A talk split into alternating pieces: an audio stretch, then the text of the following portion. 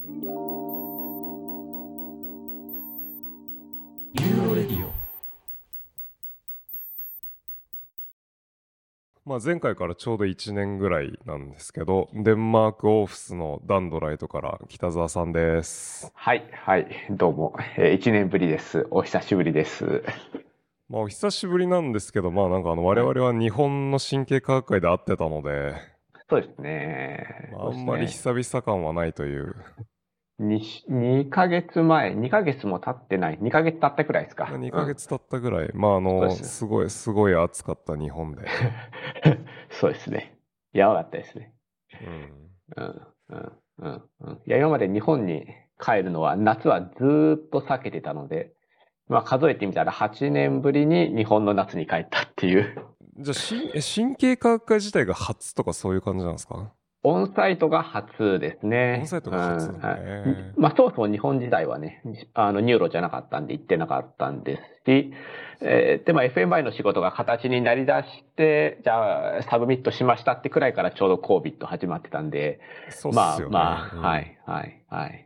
うんどうなんですか？今後は、今後は頻繁に日本神経、そうですね。ははい。あの、なるべく来ようかなとは思ってるんですけれども、はい。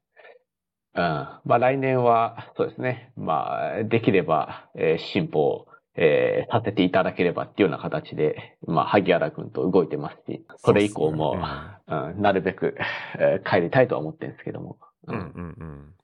まあでも常に夏っていうのが、ちょっとネックですけどね。うんまあ、ただ、ぶっちゃけ、その子供の夏休みの兼ね合いもあると、あの、長期休暇の兼ねもあると、正直夏に帰るしかないっていう部分もあったりして、ああ、なるほど。はいちっちゃかった頃は、その幼稚園とか、あの、言うて、あの、義務教育じゃない段階だったらいつでも長期休暇取れたんですけれども、なるほど。今今はその学校の休暇に合わせなきゃいけないっていう話も出てきちゃってて、そうすると夏休み以外は長くて2週間ですよね。うん。そうするとそうですね。うん。まあちょっと、あの、両方の実家回ったりとかもきついですし、あの、ゆっくり過ごすんだったら夏に合わせるしかないっていう。えー確かに、そっか。じゃあまあ学会帰り、まはいあなんか実家に帰ったりっていうのを合わせて、そうなんですよね。はい。なるほど。夏に。はい。まあ、どうせ帰るんだったら、まあ、あの、神経学会出ない手はないかなっていうのが、まあ、正直なところですね。確かに。うん。いや、うんせっかく、せっかくこう、温暖化の進む現状において涼しい国に住んでるのに、夏に、夏に日本に帰るっていう。本当に。いやー、帰ってびっくりしましたね。なんてとこに来てしまったんだっていうふうに、その空港に、か空港に帰り着いてオープンエアに出た瞬間に本当に引きましたね。暑すぎて。うん。なんなんすかね。いや、あれ、よう暮らしてるなと毎回帰るたび思うんですけど。ねえ、すごいですよね。日本の夏。うん。あでもなんか今年、なんかひ結構頻繁に帰ってますよね。なんかあの、割と日本に帰ってるツイッターの写真をよく見る。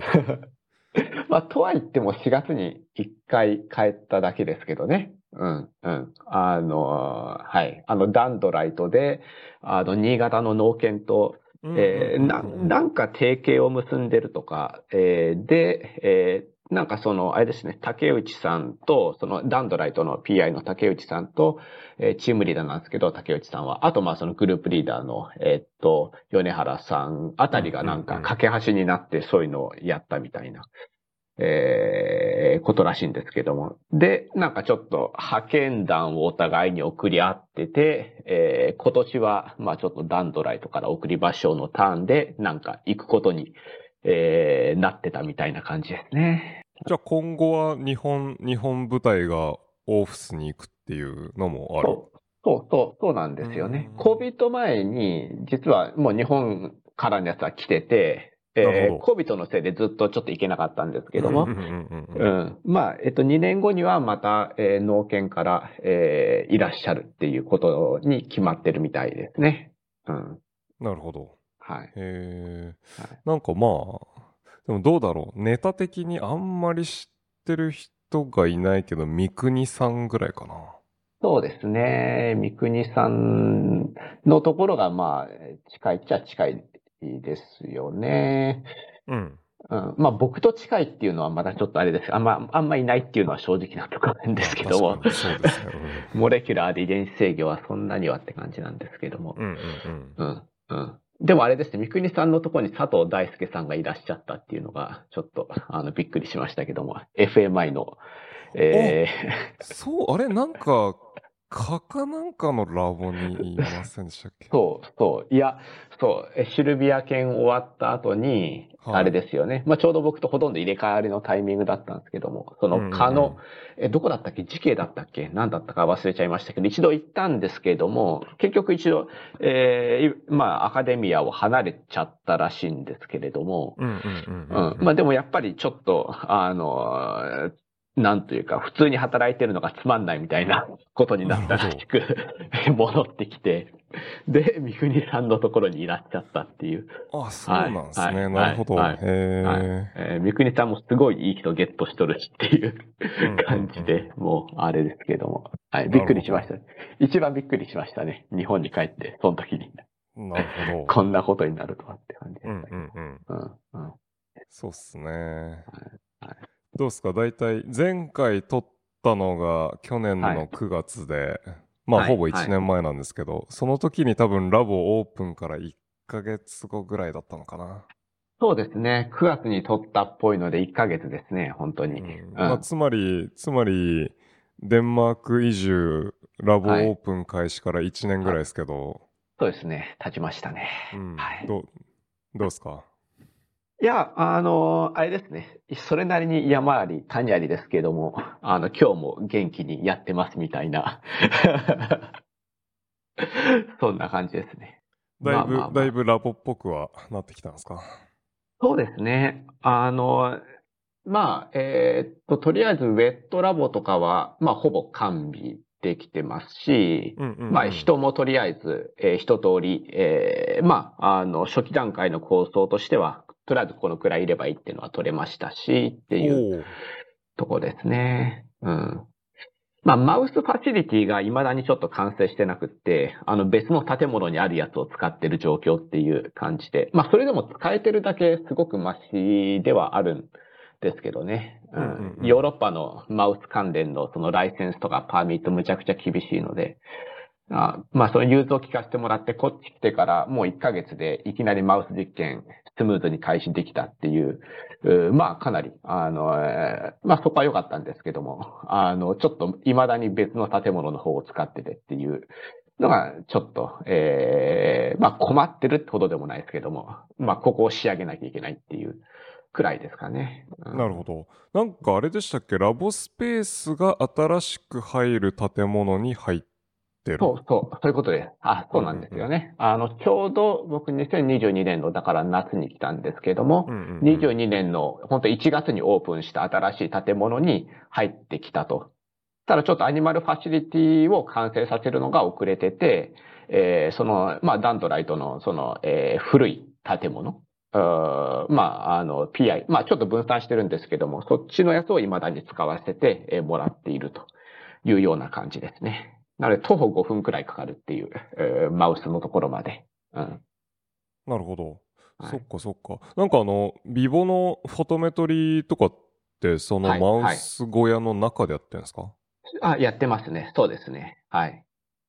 な。なので、そう。だポストクは結局、その、えっと、サーキット一人欲しいっていうことで、あの、ダントライトの、その、えっと、別のグループリーダーっていうか、その、まあ、僕えーが、その DANDRITE の第二世代のグループリーダーなんですけども、まあ、その米原さんたちを第一世代として、その中の一人の Sadegh Nabavi のところから、まあ、ポスドク、えー一人、えーゲットしてって感じなんですけども。だからま彼女、その Sadegh のところのセットアップをそのまま、えー使うような形で今、えーやってるんですよね。うんうん。うんなので、まあ、 photometry とか、まあ、 fear con のセットアップもとりあえずそのまんま。まあ、僕の買ったその fear con のボックスとかをそこに、えー置いてみたいな感じではあるんですけども。うん、うん。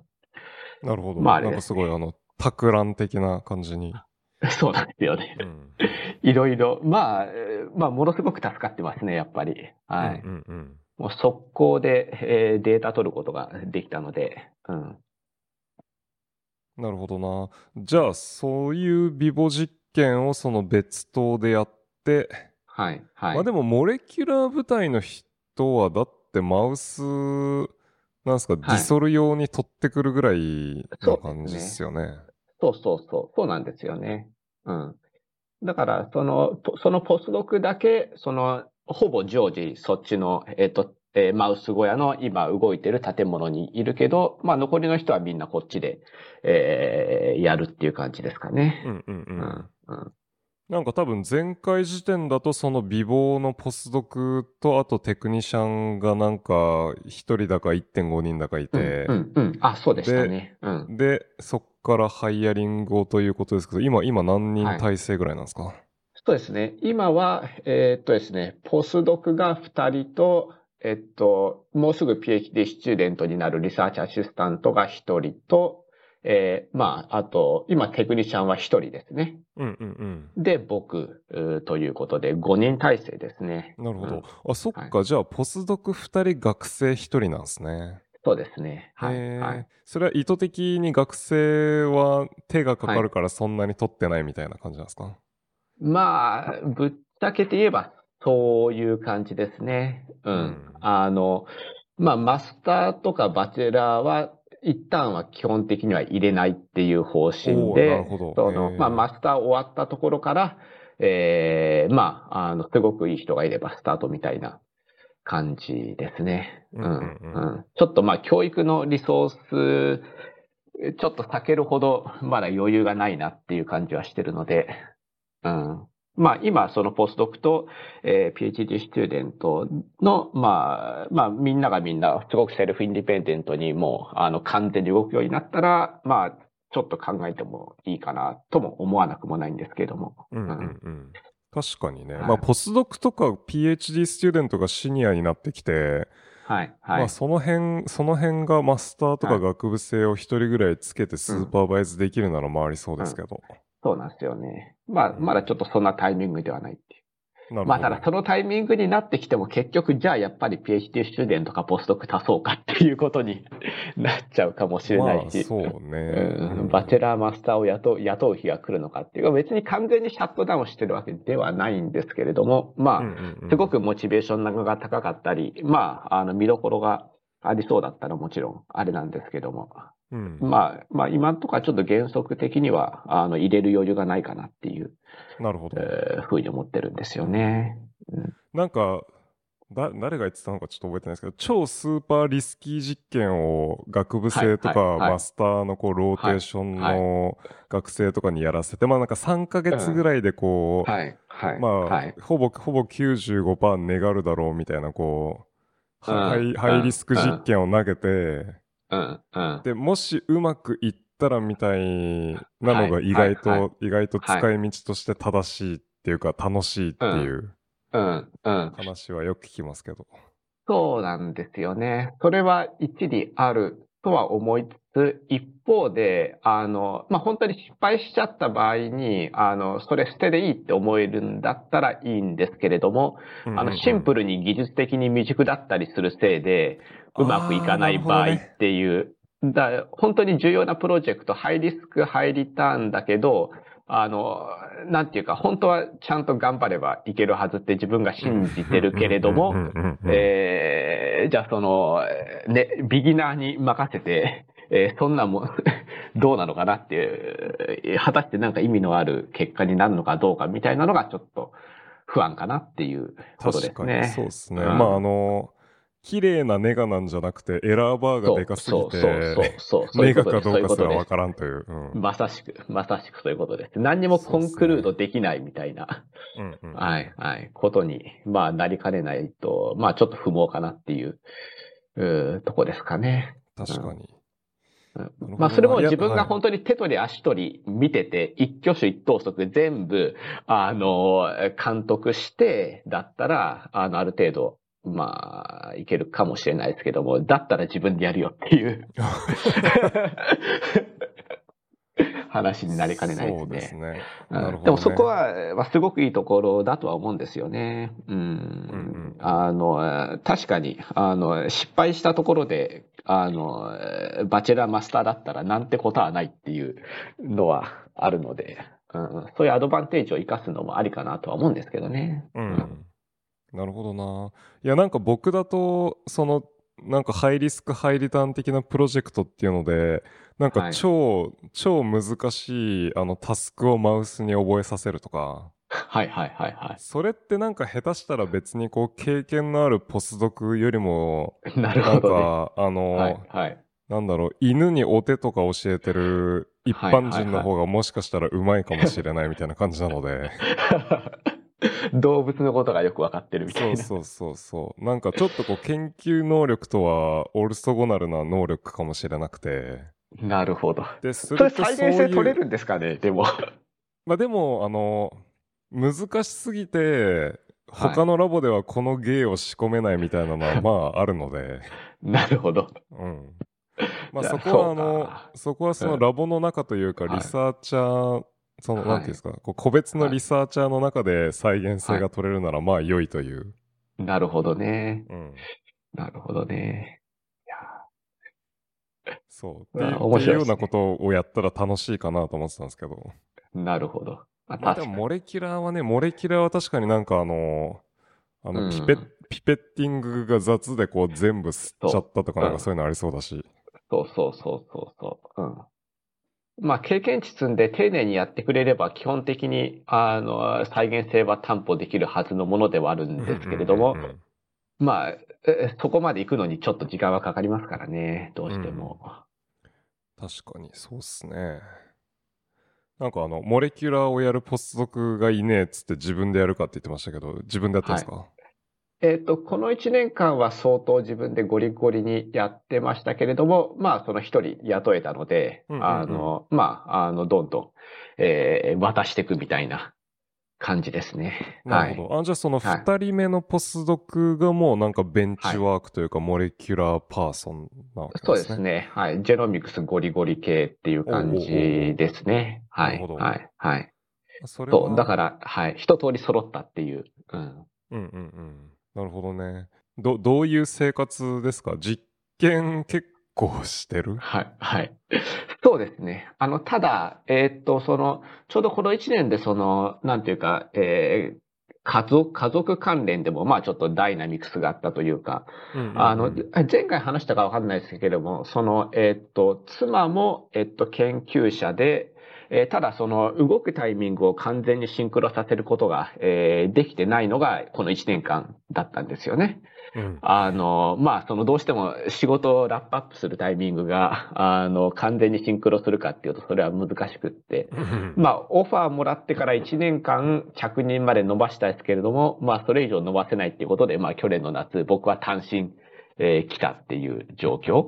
で、あの、この夏に1年後に、まあ、ついに合流って感じだったんですけども、まあ、その、本当合流するまでは、えー実験ばっかやってるような感じ、えーでしたね、本当に。うんなるほど。はいあ、そう。あの、はい、余裕で深夜過ぎまでラボにいるみたいな。えー感じで。まあ、その夜型夕ご飯くらいの時には家族とそのビデオ通話したりとか、まあ、その1ヶ月に1回長い週末をとって、あの、バーゼルまで、スイスまで帰ってとかも、えーやってましたけれども、うん。まあ、基本的にはもうゴリゴリに、えー実験やってたって感じで、でも今はまあさすがに合流しましたし、あの、もうちょっと、えー、なんていうかアジャストしてというか、はい。まあ、あの、ホームオフィスを、えー充実させて、まあ、基本的に夕飯えーにはちゃんと帰って、うんで、その後もまあ、ラボにちょっと帰ってくる必要があれば帰ってくるけれども、できればまあ、その、あとはデスクワークをその時間は集中させておきたいみたいな感じで、マネージすると。まあ、ただ、とはいえ、あの、職場とアパートと娘の小学校をもうすごい一箇所に固めたので、あの、かなりフレキシブルには、あの、えー動けるというか、はい。結局、通勤通学の時間をもうほぼゼロにすることによって、仕事時間と、まあ家族との時間を十分に確保しようっていう、あれでやってるので、はい。まあ結構フレキシブルな、えーやり方はできるんですけどね。朝早く行ってみたりとか、夜遅くに行ってみ、あのラボに行って、必要だったら実験してみるとか。うん。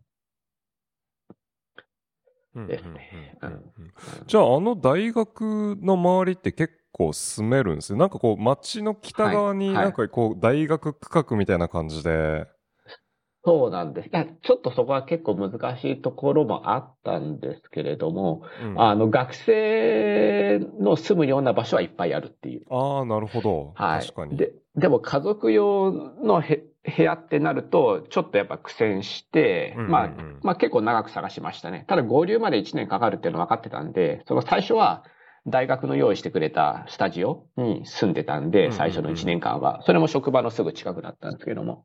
まあ時間をかけて、えー見つけて、まあちょっとお値段は当然張るんですけれども、まあそこはまあなんていうか共働きだし、まあダブルインカムなんで、まあ、まああとまあ子供をその、あれですよね、狙って、えー私立のインターに入れたりとかも、まあ全体的にお金はかかるんですけども、まあダブルインカムの、えー投資のしどころはここっちゃここなので、うん。まあまあまあ、そんくらい払っても余裕っちゃ余裕だから、まあ、えーちょっと攻めたお値段設定にはなったけど、まあ見つかったって感じですね、いろいろ。うんはい、はい。やっぱこう、スイスみたいに空き家があんまないみたいな感じなんですか？そうですね。基本的には、まあ、バーゼルの時ほどではない気はしたんですけれども、うんはい。あの、家を見つけるのは、まあ、割と、えー頑張んなきゃいけないっていう感じですね。なるほど。うん。うん。いや、なんなんだろうな、こう、ヨーロッパのあの、全部埋まってるみたいな。そう、そう、そう。えーポツポツ出てくるけど、順番待ちがやばいみたいな、うん感じになりやすいですよね。なんかバッファーとして単純に家の数を増やしたら儲かりそうな気がするんですけど、なんで増えないんですかね？増えてはいるんですけどねあ、。そうなんだ。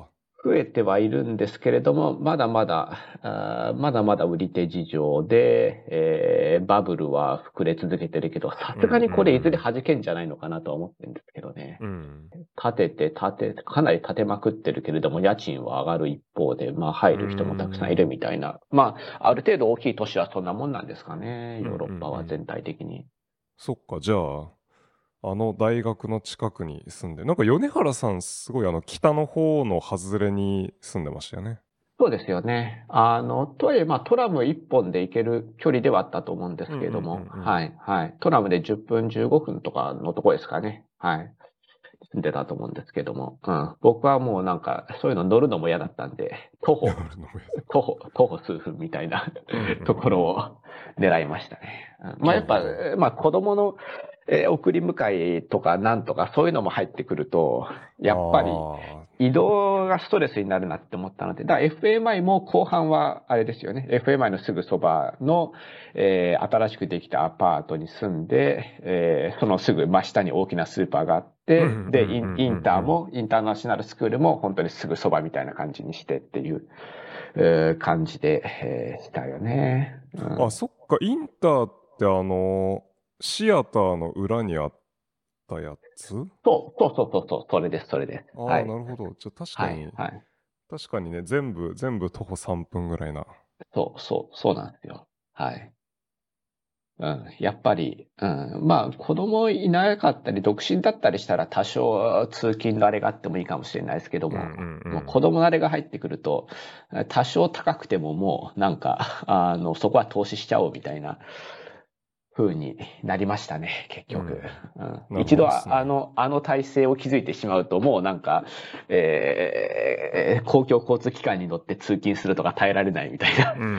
感じになっちゃったので。なるほど。じゃあ別に車もいらず、毎日徒歩で全てが完結すると。そう、そう、そうなんですよね。それはは、それはいいですよね。い。はい。はい。まあ、まだ子供が本当に育って自立して、あの、なんていうか通勤通学全然手がかかんないですってなったらまた話が変わってくるかもしれないですけども。うん。うんまあ今はちょっと、こういう形にした方がいいかなっていう、うんえーとこですね。ね。あれ、今、靴になったんですか？えっとですね、今8歳ですね。もうすぐ9歳。はなるほど。い。じゃあもう小、はい小2、小 3? 小3ですね。はい。えっと、小3がスタートしたあー状況ですね。はい。えー、なるほどな。じゃあ、インターだと、英語でいける？バイリンガルですね。はい。スイスにいた時もバイリンガルのインターだったんですけれども、うんうんうんあの今も、えっと、バイリンガル。まあ、なので、ただ、えっと、英語が主力っていう感じですかね。なるほど。うん、でも、デンマーク語もある程度というか、あの、ちゃんとやるというか、うんうんうんうん。やっぱり現地のシステムに馴染んだ方がいい側面もあったりして、例えばその高校行って大学行ってみたいなことにもなる可能性があるわけじゃないですか。あの、まあ今。あの残ることに決めたらそうなりますよね。そう、そう。でもそうすると、例えばやっぱり、あの、大学とか、別にスイスの時もそうだったんですけども、やっぱり、あの、スイスのドイツ語圏だったら、ドイツ語で学部の授業はされるし、あの、入学するのにドイツ語の要件があったりするし、まあ、あの、デンマークもやっぱそうなんですよね。まあ、スイス以上にみんな英語ペラペラですけども、やっぱり、あの、大学、学部の方を入学するのには、デンマーク語の要件が入ってきたりするので、まあそうするとやっぱり、あの、バイリンガルの方がいいかなっていうふうに考えて、えー今まで入れてきたというとこですね。なるほど。はい。どうなんだろうな。ドイツ語、ドイツ語とか残るんですかね。ちょっとこれ消えちゃったらもったいないなと思いつつ、うん。でも今から新しくデンマーク語も習得しなきゃだし、ね。うん、に日本語の方もさらにあの頑張ってキャッチアップしなきゃいけないって考えると、うんうんうん、どうかなっていうふうに思いますけどね。うん家では普通に日本語喋ってるんですよ、ね。それが怪しい、怪しい。怪しい。英語の方がドミナントになってしまってるんですよねな。るほど。うん、やっぱり、あの、すごくちっちゃい頃から、あの、インターの、えっ、と、託児所みたいなところに入れてて、うん。英語に触れてる時間が多すぎて、英語が得意になっちゃったっていうのと、あとはちょっと、英語で、そのちちっちゃい頃に、娘が英語で喋ってきた時に、僕や妻が普通に英語で反応しちゃったり、英語で反応はし、僕はしないんですけども、英語聞き取れてる。で、まあ、えーそれ成立しちゃうから、だからもう娘が味を占めてそのまま英語で押し通すみたいなことになったりとか、であるいは本当にお家では日本語を使うことにしましょうっていうルールにするか、あるいは、えーまあ、英語で喋りかけてきたときに、もう、まあそうですよね、えーいちいち強制するかみたいな風にすれば、えーお家では日本語になったかもしれないんですけども。なるほど。う んまあちょっと悩ましかったですね。でもまあ、うんうんうんまあ結局好きに喋らせようっていう えー結論に至って、えー英語がドミナントになっちゃったみたいな。感じですかね。うん日本語はあのえー頑張って教えるみたいななるほど。とこです、ね。まあ確かにね、こう親が2人で喋ってる内容が分かれば、うん最低限うんうん成立はしそうですけど。はいはい。だ日本語をキャッチはできてるし、理解はしてるんですけども、うん喋るのは結構、あの、いわゆる小学校3年生相当かはちょっと怪しいかもみたいな。うんなるほど。えー英語はペラッペラに喋るんですけども、なかなかあれね。うんいやまあでもそうなったらこう日本語がネイティブ的にできるっていうのはそんなにうまみない気もするので。まあ、かもしれないですけどね。ううんん。まあ、ちょっと親が寂しいからみたいなような、えーところもちょっと入っちゃってるのかもしれないですに。ね。うんう。んそうね。じいちゃんばあちゃんとかショックなんじゃないですか？まあでも、あだから、そうなんですよね。あの、日本に連れてくと、日本語のトレーニングじゃ結構良かったりして、あの、うん、うん。言うて、まあ、じいちゃんばあちゃんもちょっとわかんないわけではないんですけれども、うんまあそこは、あの、えーっと、もう、えー頑張って日本語にしましょうみたいな感じで、えー言って、だからじじばばにもその変に英語喋らなくていいっていうふうに言っておいてっていう感じですかね。うんなるほどな。いやー、非、非英語国から非英語国に行くと、はい、はい。まあはいこうなると。そうですね。うん。いや、結構悩ましいと思ってるんですけども。まあ、ただ、インターで、あの、英語をやってたことによって、その移動はすごいスムーズですね。うん。ああ、そう、うんうんうん。はい、い。はい。あ確の、やっぱり、あの、新しい国に来たんですけども、もう小学校にすごい馴染んじゃって、うんうんうんあの、そこは良かったですね。素晴らしいあ。北澤さんも伝語やってんすか、伝語。やってないんですよね、まだ。そんな余裕なくないっていう。まあそうですね。でもなん,、うんななんかこう、現地語で授業をしないといけないタイミング、まあでも研究所だと来ないか。あの、一応まあ、教育のデューティーはゼロなので、うん。えー勉強しなきゃいけないという筋合いはないんですけれども、その、まあ、ダンドライト終わった後に、じゃあ、ティーチングポートフォリオを白紙でいいかっていうと、そんなことは、えーないですし、そういう意味では、まあ、ティーチングは、えーやる。えーだんだんちょっとずつやっていこうかなとは思うんですけれども。まあ、ただ PhD とか、その、グラデュエートスクールで教えるんだったら、英語で、えー問題ないってことですね。うんうんうん。ただ、もし、例えば、あの、オークス大学でテニュアを、えー取って、プロフェッサー、アソシエイトプロフェッサー、なんでもいいですけども、まあ、そのポジション取ろうかなって考えたときには、もしかしたらデンマーク語で教えることが、えーできるえーと、アドバンテージになるかもしれないとかね。うんうんうん。まあ、ただ数年である程度頑張ってデンマーク語を習得しても、うーん、どうかなっていう。結局学生たち英語ペラペラですし、あの、学部生でも、あの、ごめんなさい、英語でやりますで済んじゃう気はするんですよね。そうっすね。確かに。うん。ていうか僕のデンマーク語でやってほしいそれとも英語にするって聞いたら多分英語になると思うんですよね。も 確かに。これは、これはデンマーク語開催ということになってますが、とか言って。う、そう、そう、うん、うん、どっちがいいって聞いて。うん。ね。うん。まあ答えは明らかという感じですね。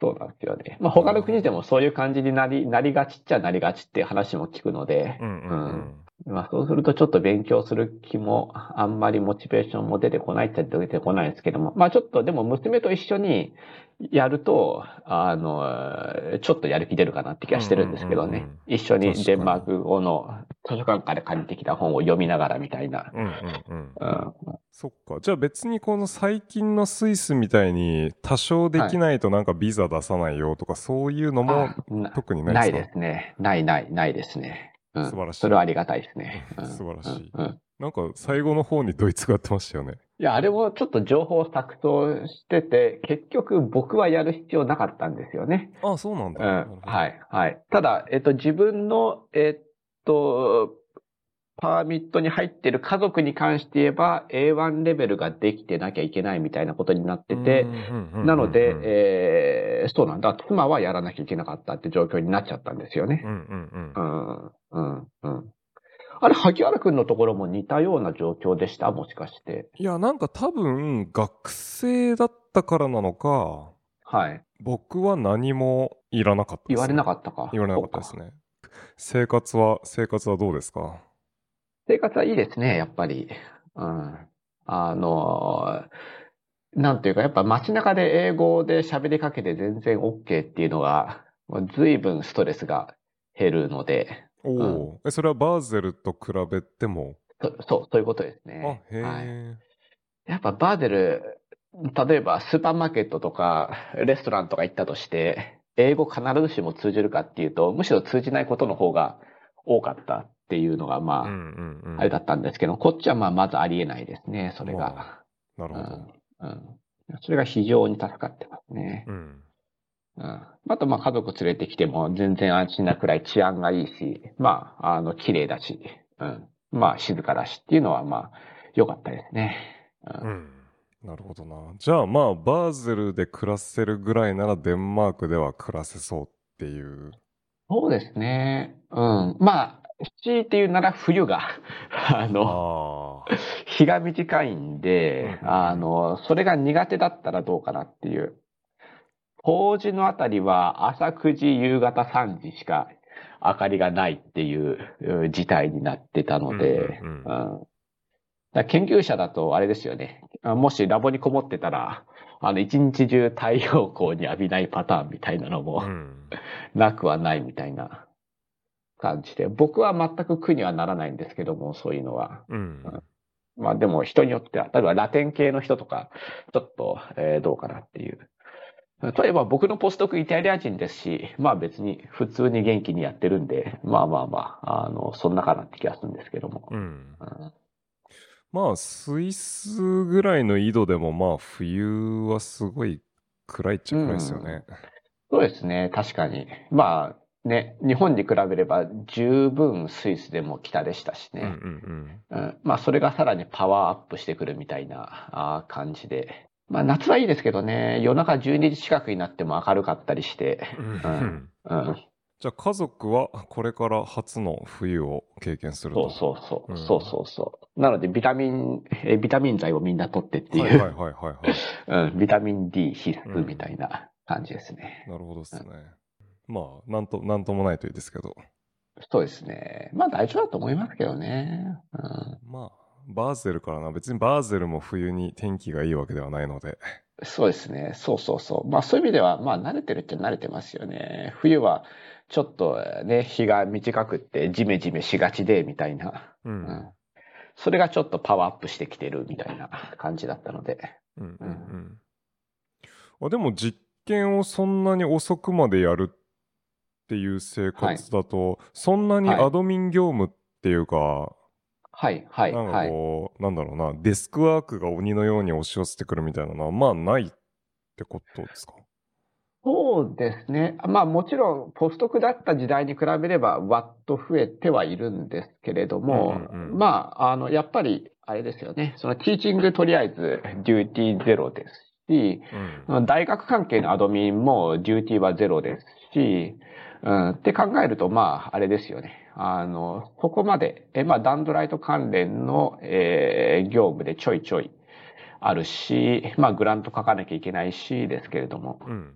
そういう意味ではかなり、あの、うん、あの、時間取れる、まあ、実験とか、まあ、研究そのものに時間取れるのはありがたいなって感じですね。なるほどあとはもちろん人が、人がいなかったからね、まだっていう。そうですね。ところですよね。その、うん、マネジメント、そもそも最初ポスドク一人とテッうんうんうんク体制だったんで、まあもちろんポスドクはセルフインディペンデントに働けるわけで、うん、そんなにえ手がかかるわけでもないですし、ううん。んまあ新しいモレキュラーの技術を教えるときは、まあべったりちゃんと張り付いて、えーまあ一通り習得するまで見ますけれども、でも、あの大半のそれこそサーキットなんてそもそも僕よりも彼女の方がはるかに知ってるわけで、うん。あの、そこはまあ、あれですよね。ディスカッションの時間は十分に取るけど、まあ、実験そのものは、あの、まあ、や、あの、まあ、彼女が、えー責任を持ってやるというような形になってたので、まあ、そういうのもあってですよね、やっぱり。うん。あの、相当、えーまあ、実験やろうと思えばできちゃうみたいな。うんなるほど。確かに。まあ、まあ、インフォマティクスの解析をやろうと思えばできちゃうみたいな感じうんうんで。うん。よかったですね。まあ、こっから徐々にスーパーバイジングとマネジメントがはい。増えるんはい。ですかね。うんまあ、僕としてはできればラボからは引退したい方なんですけども、うんうんうん。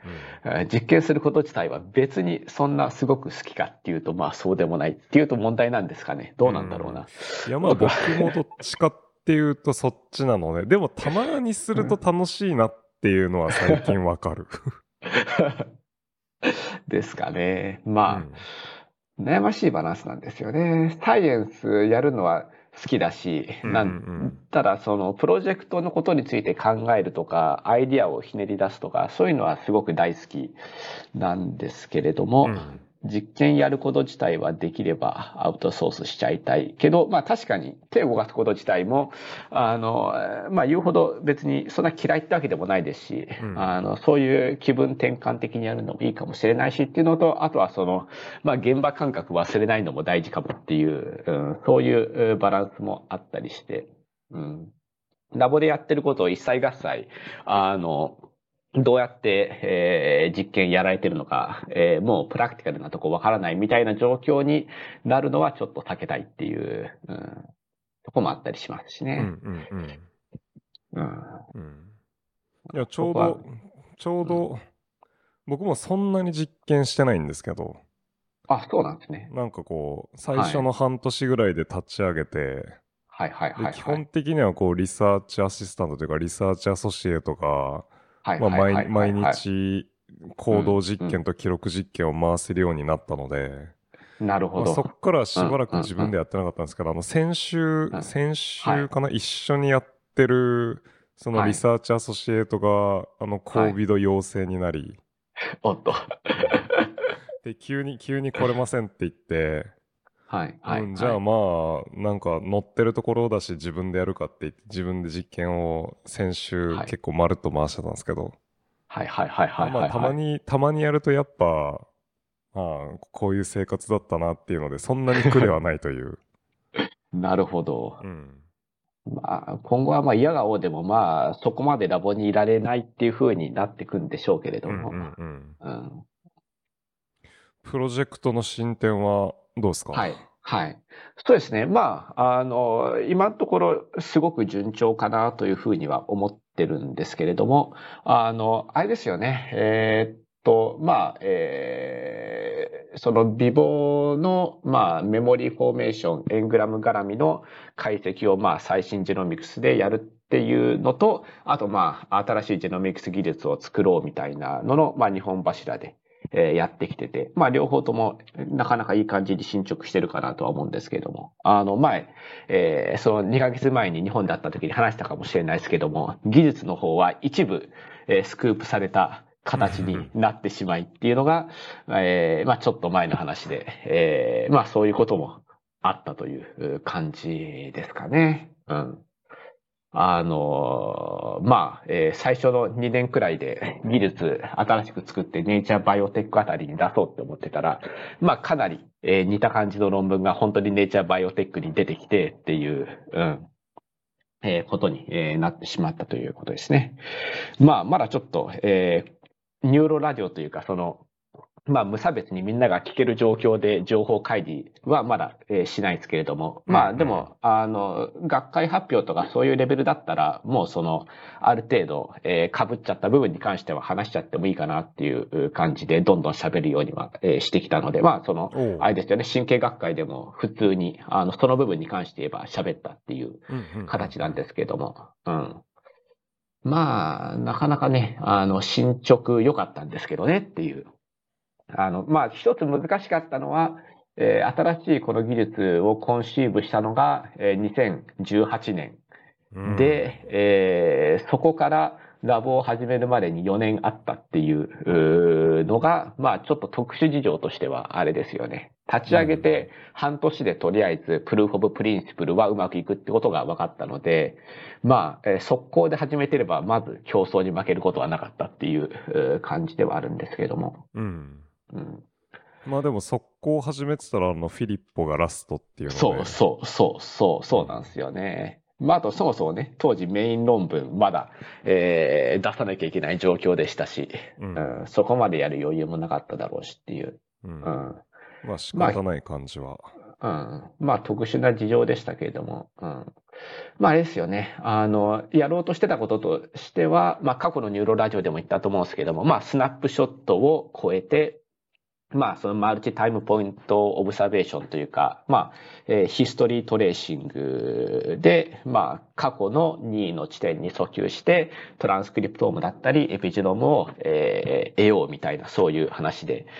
で、2018年の段階では本当に、あの、すごくいい、あの、アイディアというか、あの、我ながら先見性はあったと思うんですけども、ちょうど2022年くらいから、あの、そういう問題意識の論文が、えー、それこそネイチャーだったり、ネイチャーバイオテックなんかに、ポンポンポンポンポンポン出てきて、おーって思ってて、でもまだ被ってるのは出てないっていうふうに思ってたんですけども、2023年になって、まあ、あの、まあ、えー違うところも結構あるんですけれども、まあ、使ってるエンザイム違うしっていうのもあるんですけれども、まあ、あの、まさしく、あの、コアとなるコンセプトとしては、あの、被ってるのが出てきたっていうことで、うん、まあ、えーまあ、あれですよね。えーコンシーブした時点ではいい、あれだったけれども、まあちょっとね、あの、そういう問題意識ある程度、いろんな人もシェアしちゃう側面もあるしねっていうのが、うん、まあ教訓というか、ううん。んまあタイムリーなタイミングで始めないと、みたいなとこですかね。まあでもメソッドだと、なんか同じことできるって言っても、まあど、さてどっちがいいんだろうっていうので、うん、うん。まあなんか、マルチプルオプションあるっていうのは分野的に大事なので、まあ本当そうですよね。なんか多うん少スクープされても、なんか普通に出てるなっていう感じはしますけどね。うん、うん。まあ、そうなんですよね。だから別に、なんていうか、まあちょっと、あ、って、まあちょっとそれはがっくりはきたんですけれども、うんうんうん別になんていうか、そんなに、えーっと、悲観的になってるっていうのは全然なくって、まあうん。まず、その普通に違いはあるし、一長一短なんで、まあそういうところもあって、それこそ、そのオルタナティブな、えーオプションとして提示するのはまず全然ありだし、あとはまあ、その別にそこが技術の、えー終着点ではないというか、もっとその先の先まで、えーまあ発展性があるえーものだと思ってやってたので、まあ、まあその辺をえーむしろ前倒しにしてやっていくってことで、あの技術の発展としては、あの、アクセレレートされたかなっていうふうにも、えー思ってますし、あとまあその、えっ、と、ちょっと違ったアプローチも勉強にはなったので、それを取り込みつつ、あの、もっと面白いものにするみたいな感じにも、えーなりますしってことで、あの、まだまだ、あの、そうですね、えーバリバリバリバリ、その技術開発の方も、えーやってるという形で、まあ、いい形になってきてるなとは思ってるので、まあ、あの、どの道、いい世には、えーいい形で出せればいいなというふうには思ってますね。うんうん。まあ、とはいえ、一本目ネイチャーバイオテック2年はちょっとさすがにきついかなっていうふうには思ってますけども。うんうん。まあまあ、別に時間もあるでしょうし。うん。うん。そうなんですよね。まあ、あとはまあ、結局のところ、えー重要なのはどうやってそれをバイオロジカルクエスチョンを解くのに使うのかってところなので、うん。うんまあ、あの、えーまあ、技術一部分、えー被ったところで、えーそこに関して言えば特に揺らぐことはないということですかね。うんうんうん。確かに。うん。そうですねとい。うことで。ううん。まあまあ、そういう、まあだから山あり谷ありというか、うんまあやってると難しいこともあるよねとは思うんですけども。うん。確かに。まあでも全体的にはいい方向に進んでんじゃないのかなというふうに。はい。その被った以外で、なんかはい。大変だったこととかありますか？被ったこと以外では、まあそのマウスファシリティの設置が、あの、なかなか終わらないっていうのが、えー割と常に、えーっと、ストレスっちゃストレスというか、やっぱり、あの、だポスドクがその別の建物にいる状況も、うんまあ必ずしもオプティマルではちょっとないかなっていう気がしますし、あとその、ビヘイビアせっかくやっても、建物変わったら条件が変わる可能性全然あるじゃんっていう話そうですね。確かにはい確かに。はいうんだからせっかくオプティマイズしても二度手間になりかねないっていうのがずっと引っかかってるっていうとこですかね。うんなるほどね。確かに。はい。はい。まあ、あとはなんかマウス、だマウス関連がね、あの、なんかジェノタイプがうまくいかないとか、えーいうようなこともあったりして、でもそれもね、あの、なんていうか、マウスのバックグラウンドチェックを、あの、会社に依頼したら、なんかジェノタイプがおかしいみたいなことを言ってきて、はうんでもそれは実は会社の方のミスで、みたいなようなことがあったりして、別にこっちの PCR は正しかったんだけど、みたいなことがあったりして、1、2ヶ月間、右往左往するみたいな、えーよくわかんないことをやってたこともありますね。あ。なるほど。まあ。まあまあまあ。うんうんうん。FMI はようやく、ようやくはい引っ越しの日付が最終決定したと。本当に最終なのかっていう。うん。まあでももうなんかあの、なんだっけ、引っ越し会社みたいなのに、その、その日程を抑えてお金を払うから、こっからはもうずらせませんっていうメールが回ってたので、おうそうかそうか。そういえばそうでしたね。うん。いやー、本当に僕たちが2015年の頭に来た時にもう来年には移るって言われて、えーここまで来たみたいな感じですね。うん。うん。うんいや、すごいよな。うん。移動は大変っていうことですね。うん。うん。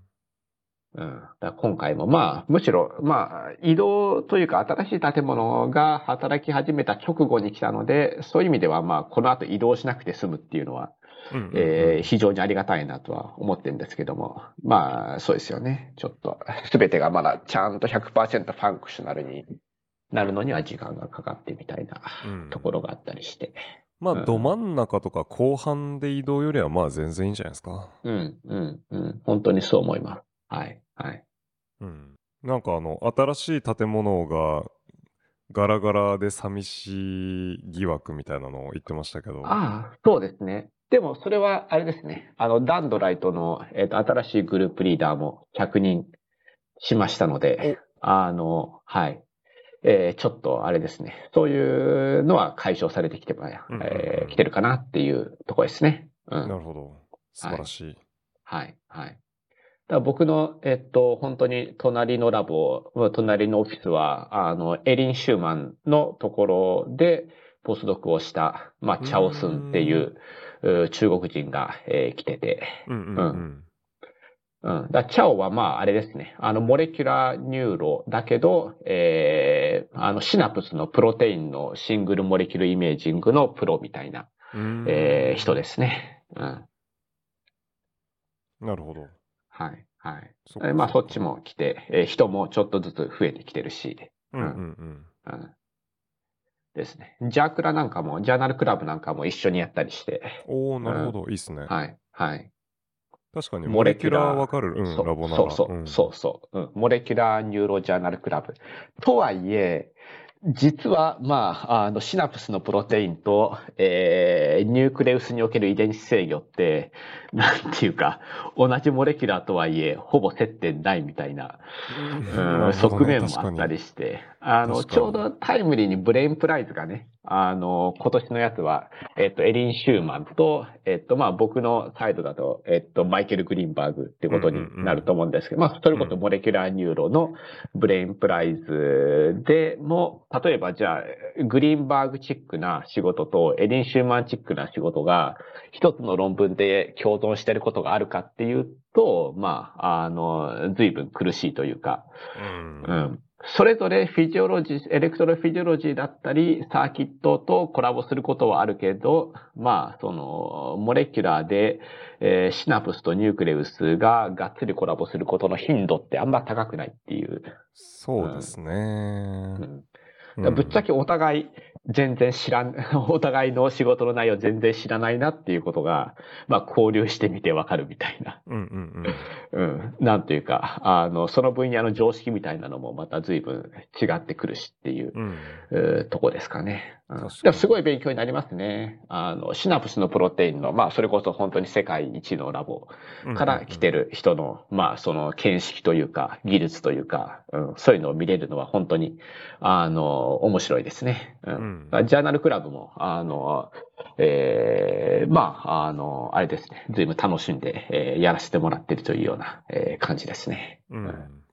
なるほどな。確かに。まあなんか、近年のフォーカスだとローカルトランスレーションとかやってるはずなので、そう、そう、そういうことです核、ね。核、核いらないじゃんっていう感じですね。そうそうそう。多分、アンチ、えー核でのデノボトランスクリプション。アンチまで言ったらあれかもしれないですけども。うんうんうんでも、なんていうか、エリン・シューマンの歴史自体が多分そういう、えーセントラルドグマとは違ったうんうんうんうんニューロンスペシフィックな、その、あれですよね、ローカルで、えー起きてる現象みたいなのにフィーチャーして、まあ、あの、地位を築き築き上げてきたし、えーっていうところもありますし、うん。まあ、また随分、また、なんていうか、違った世界にいる人みたいな、えーような感じもしますね。うんうん。確かにな。まあでも、どうだろう。例えば N パス4って両方やってそうだし、うん、うん、うん。そうですまあね。そういう観点では、なんか勉強するのは良さそうな感じはしますけど。うん、うん。いや、本当にそうなんですよね。うん。あの、最近、アークもなんか、あれですよね、核とシナプスの間でフィードバックし合って、うんあの、シナプスの方の活動があるから、アークの、なんていうか、えっと、サステイナブル、サステイナブルっていうのはパーシステントな発言が維持されるようになるみたいな。アークって IEG と言いつつ、あの、IEG ってトランジェントに出て下がるみたいな、えー定義なんですけれども、 Arc に関して言えば、特に vivo では一度上がったらずっと出続けるみたいな、デノボトランスクリプションが。みたいいなちょっとユニークなあの性質があったんですけども、それはやっぱりシナプスとの相互作用で、えーコミュニケーションで、えーできてるみたいなような仕事も出てきたりして、うん。まあそのブレンダ・ブラッドグッドの NPAS4 の、まあその synaptic な translation もそうですし、まうん。あアークも、まあアークのね、あの translation なんか、そういう尾藤先生あたりでもちろん言われてたんですけども、うんうんうん。まあその核とのコミュニケーションみたいな話でもかなり、あの、盛り上がって、えー来てるので、うん。まあ、ある意味本当に今までちょっと分断され気味だった核の話とシナプスの話、本当に上手につなぐことができれば、まあ、あの、今後の molecular neuro の、あの、方向性としては有望なんじゃないのかなっていうふうに、まあ、最近は考えてるんですけれどもね。うんうんうん。うんまあ、もしかしたら僕たちみたいな若い世代がやることかもしれないし、うん。でも結構使う技術は違う、違うし、うん。まあ、一一筋縄でいかないみたいな。うんうんうん。僕も結局、あの、えーなんていうか幅を広げるにあたっては、まあ、サーキットの人を雇うみたいな、えー感じで、うん。まあ、サーキット絡みのアイディアとか、まあ、自分のまあ、なんか釣り上げてきた分子をサーキットとか、まあ、ビヘイビアでの、まあ、表現系に関連付けて、えー、いこうみたいな感じでやっちゃってるので、あれなんですけども。うんうんうん。まあ、ただ幅を、幅を広げるっていう意味では、まあ、ちょっとシナプスでの現象もちゃんと向き合わなきゃいけないのかもなっていうふうに、あの、思うようになってきたという感じですかね。うんなるほどですね。うんまあ、結構いい刺激をここ。うんうん確かに。うんじゃあ、ここ直近のハイヤリングとしては、割とモレキュラー寄りの人が2人なんですね。そうなんですよね。うんえっと、そう、結局、そのチャオと、えっと、もう一人、あの、着任してて、まあ、うんうんうんえトーマス・キムっていう、シェス・ブラック賞のところの人なんですけれども、彼も、えっと、ジェノミクス寄りですね。うんうんうん。だからまあ、サーキットではないですね、彼は。うん、うん。確かにな。じゃあ、最初の、ダンドライト最初のハイヤーはかなり行動とサーキットに向いてた感じがするので。はいはい。いや、でも、あの、今、まさしく、その第3ラウンドのハイヤリング中で、えっ、と、まあ、そのバックグラウンドだとあれですよね。その、米原さんたちが第一世代で5人雇われてて、まあそうですよね。確かにサーキットの割合が、サーキットビヘイビア絡みが多くって、で、まあ第二世代が、まあ5人もう一回雇ってて、僕と、えーチャオスンとトーマス、えーキム、えーまで来てて、うんうんえーでも多分残り2人は相当サーキット寄りになるはずっていう雰囲気ですね。てか僕のラウンドの時にも本当はあのサーキットのえー人も雇おうとしてたけれども、うんまあ、あの、取り合いに負けて、あの、取れずみたいな感じになってましたし、ああ、あの、UCL に行っちゃった。そう、そう、そうなんですよね。うん。なかなかうん。悩ましかったあれですね。うん。うんで、そう。ただまあ、やっぱりね、あの、最近の neuro の institute でサーキットなしっていうのはちょっと、うん、おかしな話だと思うので。うんまあうんそうですね。バランスは取りに行きそうな感じが。そうそうそう。うん。うん。ですね。うん。だまあ最終的にはそれなりに、あの、ちゃんとした、えーバランスというか、あれになるかなとは思ってるんですけども。うんう。ん。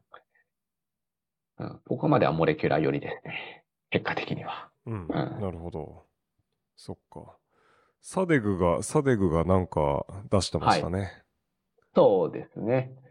えーっと、一本、まあ、いいライフに、その、昔のスキームでですね。うん。うん、うん。あの、出してて、まあ、そのファーストオーサーを、えー僕のところで雇ったっていう感じ。ああ、ですねそうなんだ。なるほはい、ど。はい、はい、はい、はい。バレンティーナ、は、はいい、はい、ははいい。なるほどね。ですです。はい、はい。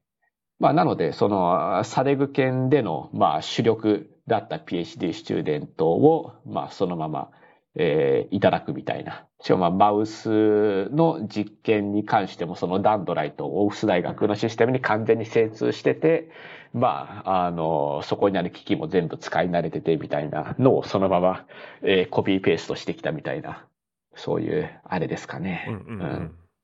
うんで、そうですね。だサデグは、まあ、ついに、まあ、いいライフ一本出してっていう。まあ、それ以外にも、あれですよね。えっ、と、フロンティアーズに一本、まあ、出してた、あーこともあったり、あと、まあ、最近、 Molecular Brain にも、あの、ちょっとした論文出してて、まあ、両方とも、そのバレンティーナ、 co-first として関わってるので、うん。まあ、あらゆるアウトプットに彼女は噛んでたみたいな感じではあったんですけれども、うん。で、まあ、プラス、今、あれですよね、えっと、 bioRxiv に出てる、まあ、サデグにとってのメインの、えー仕事みたいなのが、えーまあ、 ongoing、えー publication に向かって頑張ってるみたいな、うん感じですかね。うん。なるほど。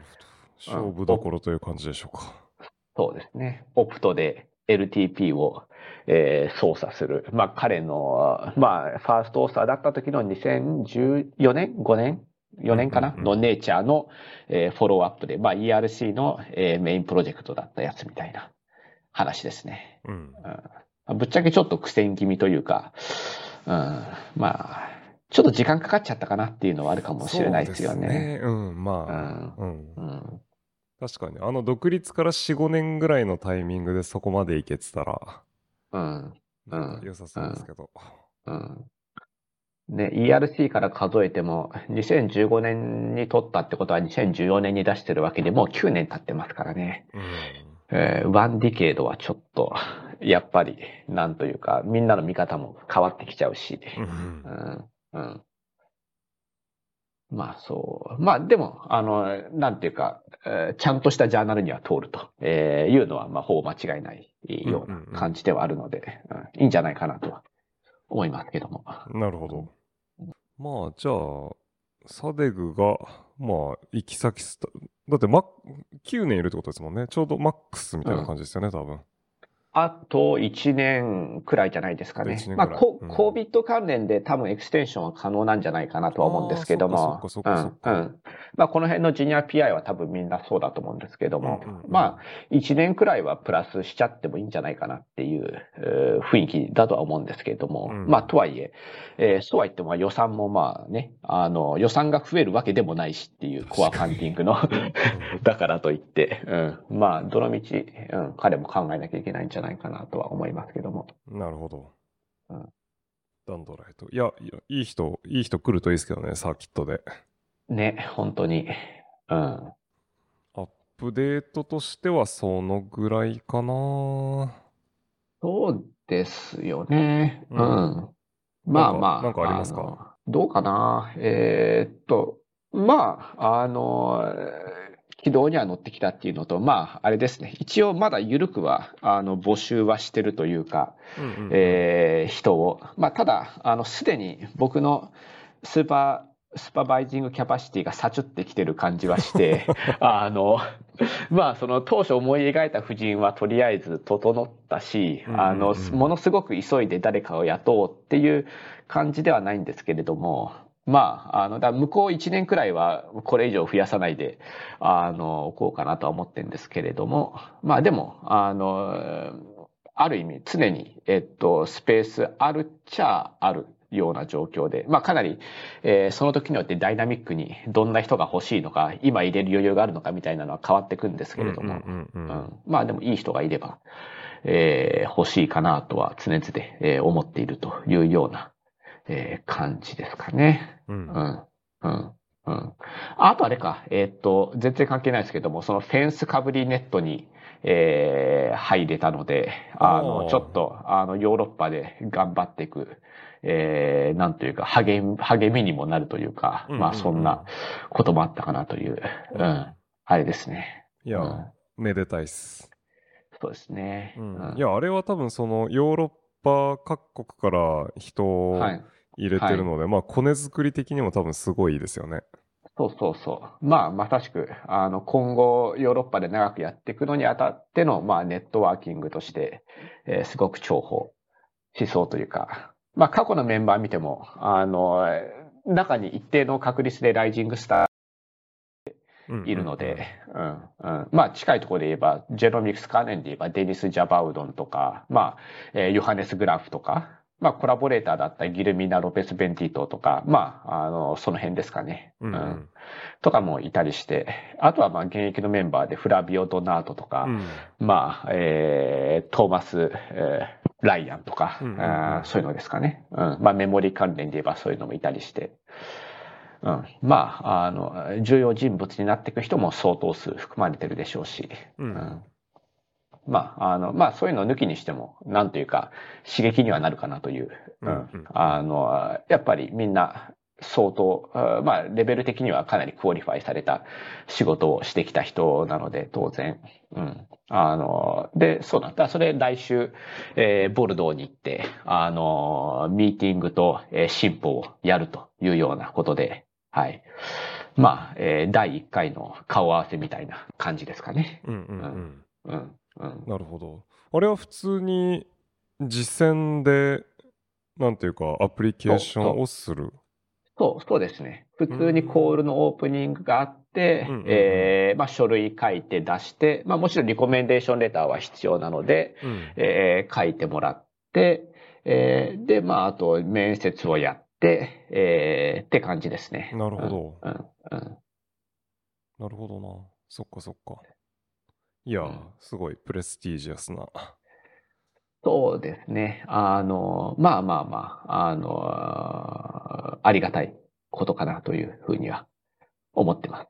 うん。うん、うん。まあなんていうか、ある程度、えーまあ scientific な excellence だけじゃなくって、多少ポリティカルな、なんか、あれやこれやみたいなのも入ってくるようなところはあったりして、まあポリティカルって言い方が正しいかわかんないですね。まあでも、その、ただサイエンスをやるだけじゃなくって、まあヨーロッパの、えーニューロサイエンスの将来をどうするのかみたいなことに関しても、あの、えーちゃんと話して、うん。えーその方向性を提示しようみたいな、まあそういううような要素もあるというう感じですよね。うんうんうんいや、多うん分あの、なんだっけ、学会賞の審査員とかやらされるはずですよ。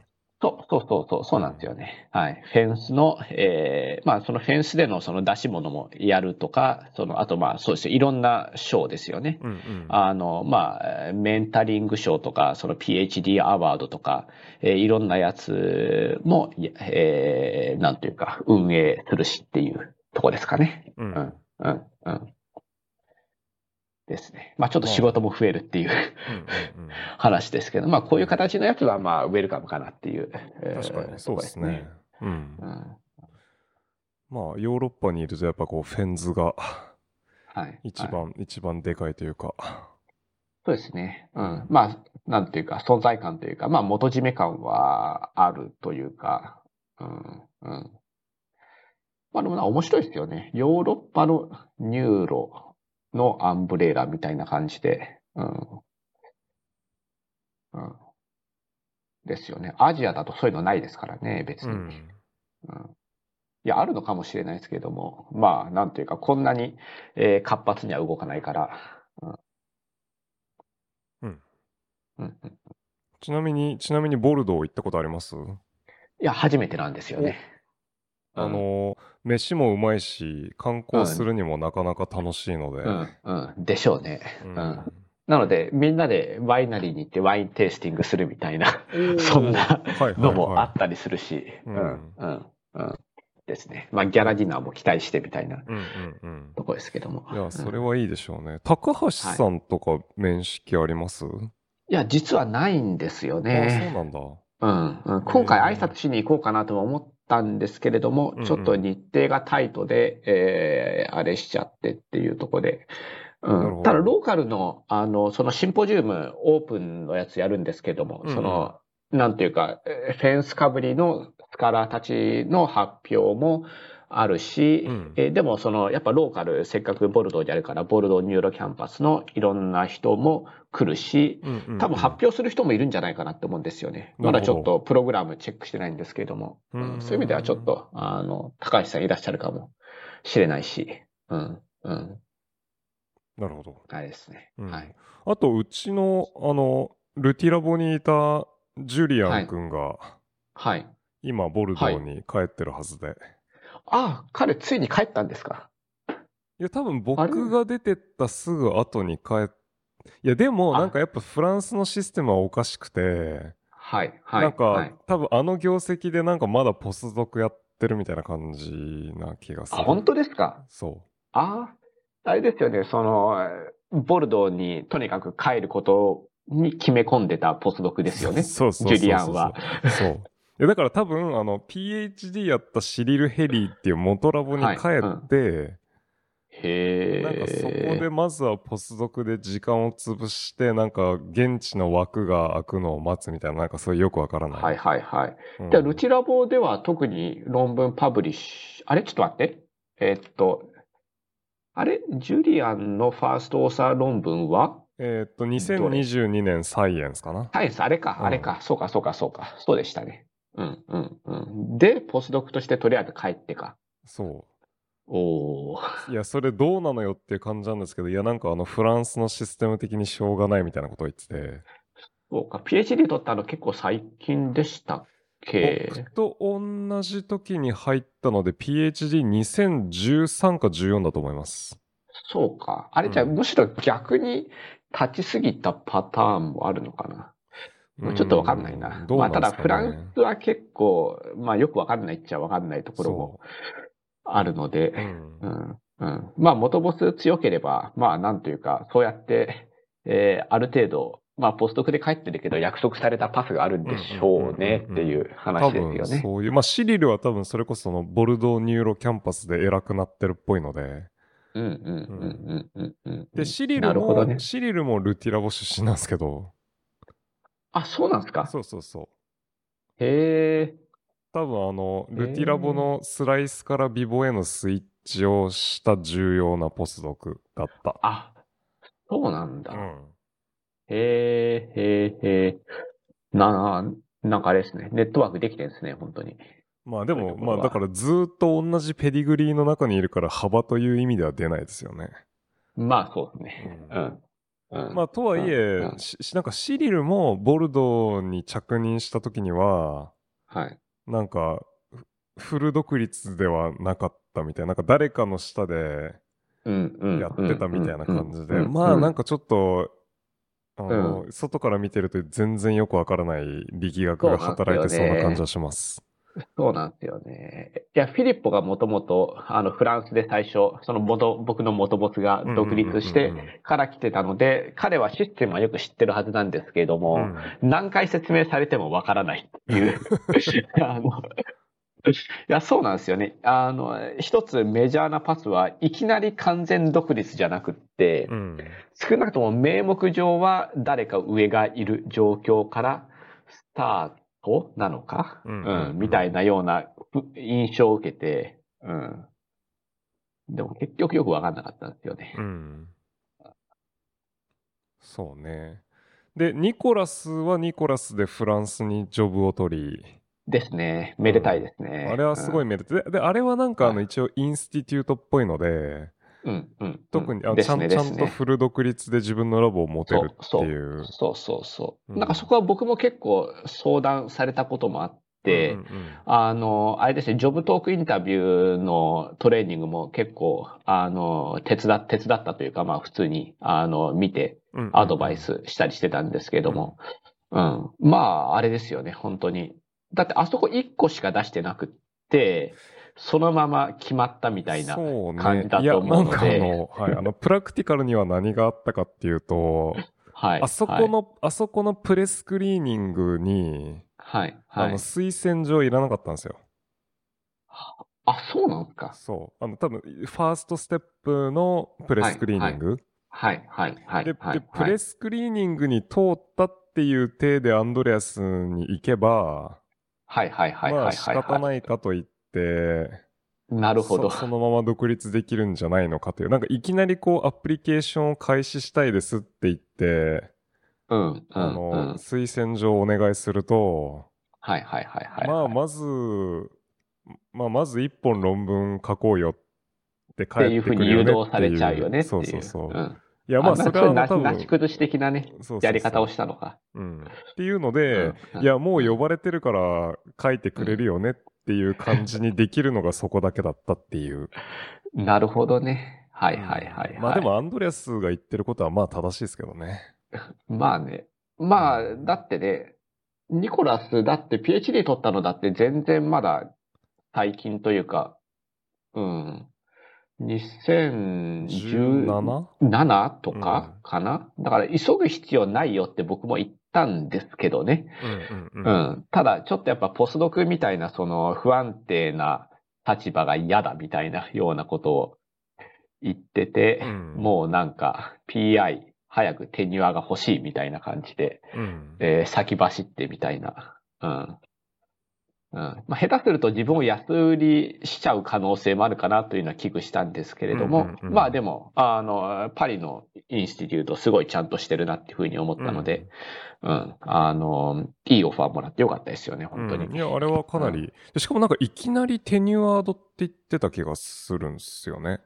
あ、でしたっけ？えっと、例によってフランスだからよくわかんないっていうのはあるんですけれども。国家、うん。国家サイエンティストなんとかみたいなやつ。そう。そう。多分まだテニュアじゃないけど、ほぼ9割9分確定みたいな風な印象を僕は持ったんだけれども、うんうんうん制度上まだ一応なんかやることはあったようなうん気はしたんですけれども、あ、多分あれかな。まあ、あのインスティテュートでニコラスが、のプロファイルでアプライすれば、まあ、通らないわけがないみたいな、そのうん国家、えー科学者みたいな枠に。うんうんってことだったかな。ううんん。うん。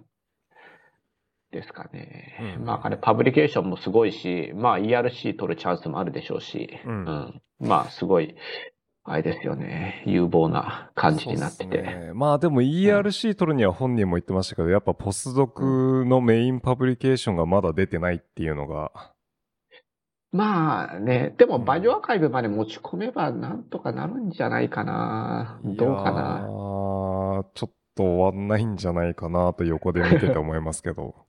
なるほど。はい、いや、今あの、どうなのかな。今あの、僕の、僕の論文を、はい、それこそ。ニコラスとアンドレアスと3人でまとめてるので、なるほど。はい。そういう意味ではメインがないくなかったとしても、あれですよね。アンドレアス研では仕事を publish してるわけだから、何本も publish してますよね、しかも。でも2、3、2、3本かな？で、なんかほとんどは大体 middle author で、そうでした。 Science Advances は、ああれは、ええっ、と、 co-correspo をつけた。つけた？な。はいあれはあの、まあかなりトリッキーな authorship になってて、うん、まあ、あれですよね。何があったのかよくわからないみたいな あ。そうそうそう。いや、最初は多分僕とニコラスでファーストを分けるみたいな感じにしてて、はいはいはいはい。でも、なんかまあある意味こう引き継ぎプロジェクトだったじゃないですか。うんうん。っていうので、まあ残っ。てる人にもファーストをつけないわけにはいかんとなって、うん。でももうサイエンスやめてるしどうでもいいでしょみたいな声もあったんですけど、うんうんうんうん。っていうのでまあなんか一番丸く収まったのがああいう形でなぜかニコラスをコーコレスポにして っていう。なるほどね。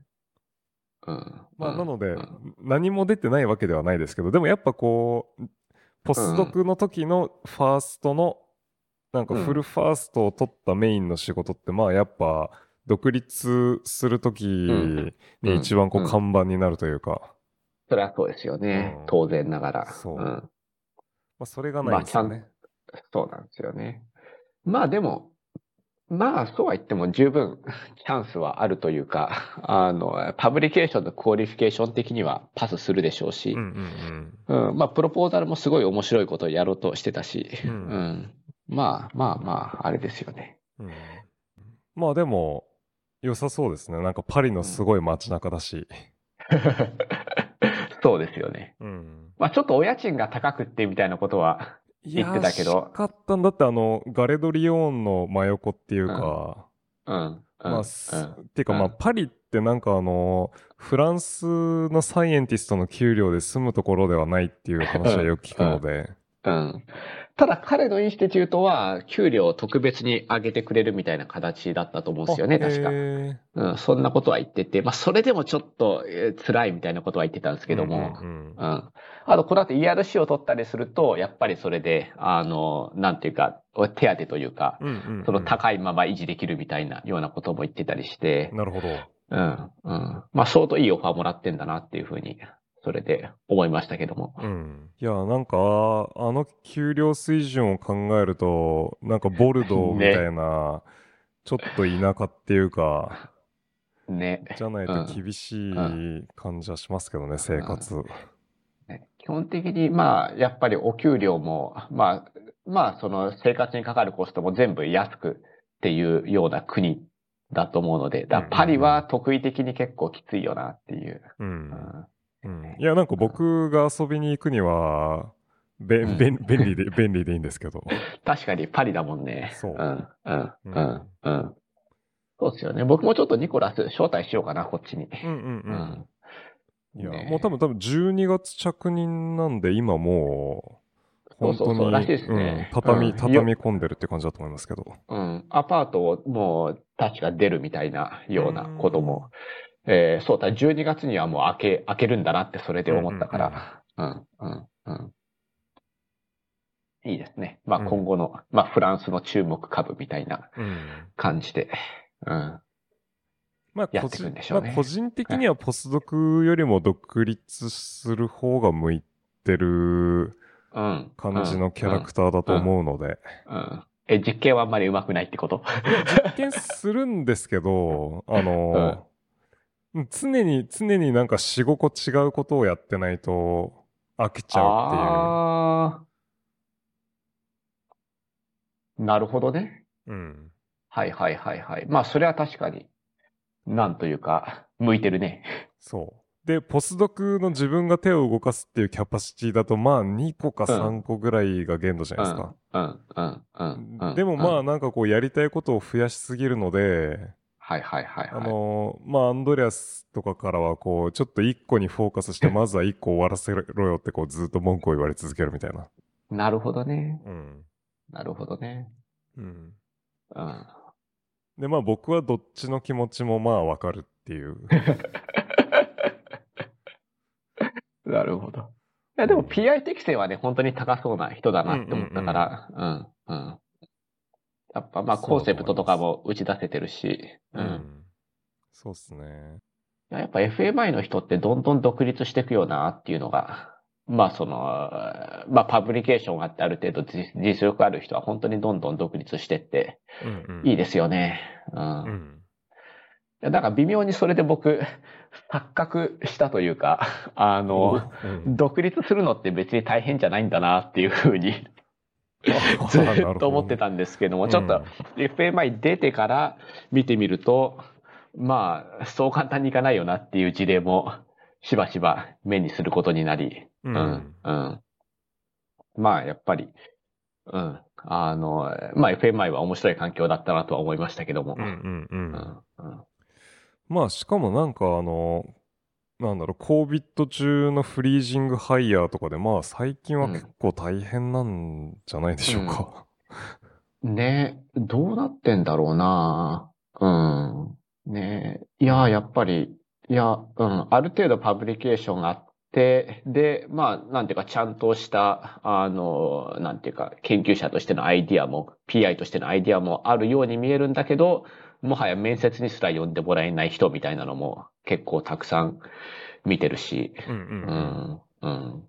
まあそういうのを見ると、まあもしかしたら FMI 自体のブランドってのも大きかったのかなっていうような気もするし、ああ、そうかもしれないです。まあヨーロッパでは、うん。まあ大体みんな知ってるでしょうし、そうっすね。そうなんですよね。まあどこをインタビュー受けに行っても、大体 FMI のアルムニがいないけところはないみたいなうんうんうんうんうん。感じだったし、ううんんまあでもそうですね。でも最近は、ううん、まあ戦争があったり、エナジーがやばくなったりで、ハイアリング止めてるような大学も結構多かったり。でも傾向としては多分良くなって、今まさに良くなってきてるところかなっていう気がしてうー。んオーフス大学もしばらくフリーズしてたんですけれども、うんうんうん今回答中みたいな感じで、なるほど。うん、今は結構、あの、ポジション増えてくるタイミングかもしれないなっていうふうには、見てて思いますうんね。うんうん、ヨーロッパ。うん。ううんん、うん、まあでもそのなんだろうなそうなってくると最初に決まるのはそのプールされてた中の優秀な人がジョブを取り その多分数年溜まってたプールがはけるのにまた数年かかるって感じじゃないですかね。それもわかんないんですよね。あの、例えば、PhD エイジみたいな話は、依然としてあれしちゃうので、うんシンプルに割を食う世代みたいなのが、まあ、になっちゃう可能性もあるんですよね。確か PhD 取って7年経って ERC 出せなくなったら、それだけでもう、あの、候補からは外れるなんてことは、まあ、ザラかなっていう。うん、気はするので、ちょっとどう転ぶかわかんないですね。確かに。で、COVID の、あ COVID のせいで、その ERC の、あまあ、なんていうか、 eligibility extend してもらえるかっていうと、えかなり怪しい感じなので、できるんだったら僕だってしてほしいしって感じなんですけどもちょっと、うん、なかなかそうもいかないかもなっていう、うん、感じはしてんですよね。なるほど。うん。そうね。割を、割を食う世代。割よく、まあ僕のあたりもまああれですよね。ちょうど COVID でカオスだったところなので、うん。うん。だ2020年から2023年くらいに独立しようとした人たちはちょっと、なんというかかなりトリッキーな状況で渡らなきゃいけなかったかなっていう。で、それがこの後コンペンセートされるかというと、まあまあわからんっていうころですかね。なるほど。さて、じゃあ、論文でも、論文でも読みますか。そうですね。うん。前に一回、ニューロレディオ上で、なんか公開 journal club みたいなのをやって、やってましたよね。はい。うんで、まあ、の個人的には、はい。そうそうそう、グリーンバーグ、クリス・ハービーのはい。はい。コはいラ。ボの論文、まあ、ちょうど、はいはいあの、北澤さんに前回出てもらった直後ぐらいにやってたんですけど、はいはいはい。そうですね。僕も聞かせてもらいましたけど、はいはい。うんまあ、すごいやってる。る方として楽しくて、はいはいはい。でまあそのうちそそのなんかこう宮脇さんとじゃなくてゲストと論文読むのもいいなというそうですね。はい感じではあるんですけど、でもあれはあの日程の調整がすげえ大変でですね。それはそうですよね。ううんん。まあでもそうそうたるメンツを合わせて、あ集めて、うん。そういや、うん聞いてても本当勉強になりましたね。まあというのでまああんなに3人も4人もこう声をかけてやるってよりはこじんまりやるのもいいかなというので、うん、うん、うん。えーっと今。回はオートナーってどこにいるんでしたっけ？ハンブルグですね。ハンブルグか。えーっと、ハンブルグメディカルユニバーシティの、えーっと、トーマス・オートナーという、はい。まあ、この人実はあの、FMI アラムナイ・アズウェルなんですけど、え、あ、え、そうだったんですか？あれおご存知ない？あれ？えっと、え、スボボダ系出身？えーっと、スボーダーのところでポスドクやって、うん。あの、FMI でジュニアグループリーダーをやってる。あれ？え？なんで僕がそれを見落としたのかすら本当わかんないんだけれども、CV から意図的に抹消されてます？この人い。や、そんなことはないと思うけど。